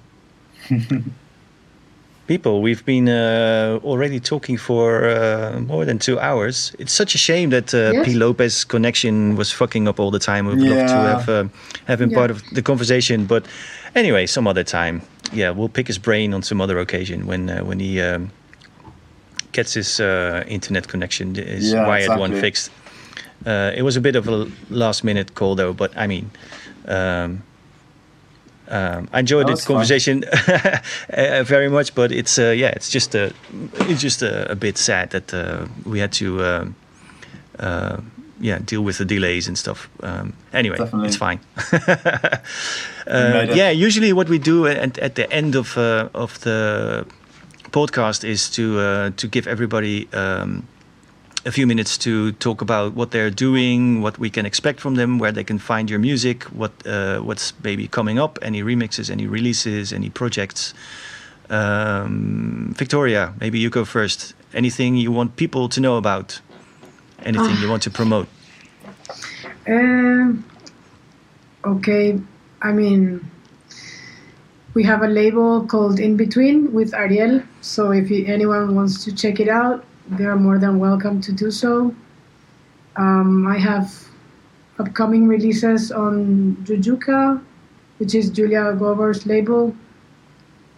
Cool. And uh, yeah, I think I think that's it. Awesome. Wicked. Yeah, like I, I I've been aware of uh, the in between label that Victoria and Ariel run, and it's super cool because they they release like not only techno and house but also hip hop and some. It's quite hard to categorize sometimes some of the music that I guess that's why it's called in between, right? Actually, uh, you know, we started with this radio show like three years ago, ago, and it was called "From Here to There and Every Place in Between," because we were we wanted to to do this, you know, like play music on the on national radio, but music that's good, but you don't, you know, you can't pinpoint exactly what everything is all the time, mm. but everything is just part of the system which made house and techno exist. So then after that, we, we created the label and we were like, okay, this name is too long, so let's just call it in between. So yeah, that's great. yeah. Yeah, there's some really cool There- music. It's yeah, bit of Sander just hip-hop. Just posted the link to the to the Bandcamp, so uh, I encourage people to have a look there and uh, and see what uh, Victoria is up to. Cool, thanks, Victoria. Um, Ed, anything you've got in the pipeline?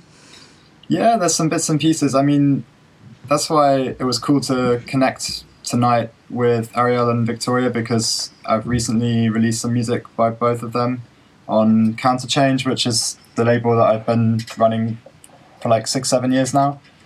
And um, Ariel did a, gave me an original track for the Stream State compilation that came out in February last year, and now Victoria remixed his track with a super cool I don't know, it's really chunky, I would say, chunky, banging uh, kind of old school reinterpretation. And uh, Ariel remixed one of my tracks, so it's a nice kind of little thing we've got going on. And um, yeah, and then there's going to be an album from, from Ariel, from P. Lopez on Counterchange, which we're working on now to put together or to finalize. And uh, yeah, there's quite a few things planned for the label this year. I'm hoping to uh, to start getting some of that new stuff out there soon. So keep your eyes on it, I guess.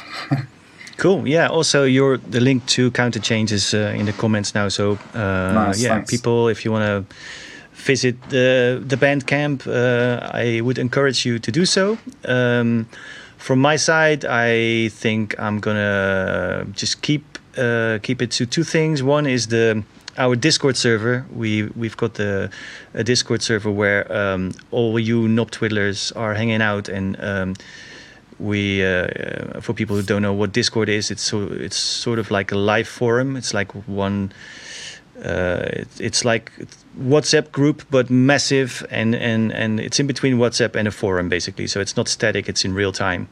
And a lot of um, knob twiddlers are hanging out there. Um, people who watch the show there's there's people who are pros there are people who are uh, starting out novice and and veteran everything uh, mixed up. And there's a lot of exchange of information music and um, all kinds of stuff basically. Uh, it's a really lively environment. So if you like these shows and want to continue the conversation outside of the streams then i encourage you to have a look there. There's a link in the comments right now the discord community.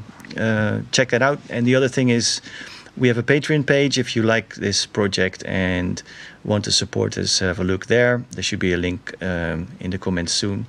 We have several tiers. Um, the lower ones include include the monthly sound packs or sound banks and stuff uh, sounds that are coming here from the lab and that we make available to the people who um, who subscribe there. And the higher tiers can actually enjoy masterclasses and um, stuff like that. So we have a private Knob Twiddlers hangout as well, um, where you can talk to me and get your you know advice on your music and get your music to the next level if that's something you're interested in. Um, that's every Wednesday, uh, sorry, every Tuesday from now on. And um, so yeah, have a look there. Um, and I think other than it, what's sorry what? Uh, yeah, yeah, yeah, yeah, yeah. Um, um, I think from next week onwards, we we have a we do the stream an hour earlier, so we'll start at eight. But um, we'll announce it in the on on the social, so you'll see. Um, anyway, so yeah, again, thank you, uh, Ed, for joining. Thank you, Victoria. Thank and you. Thank of you so course, much. also thank you, um, P. Lopez Ariel. Sorry, it didn't work out with the connection, man, but we'll get you on some other time. Thanks, Um, Ariel. and Thank you. um, yeah, thanks everybody for uh, for joining us and uh, watching the stream. People on the Twitch and on on YouTube, and uh, hopefully see you in um, in Discord sometimes, and otherwise next week for a new round uh, with new guests. So thanks again. Have a nice evening. Thanks for having us. Ciao Thank you. ciao. Ciao ciao.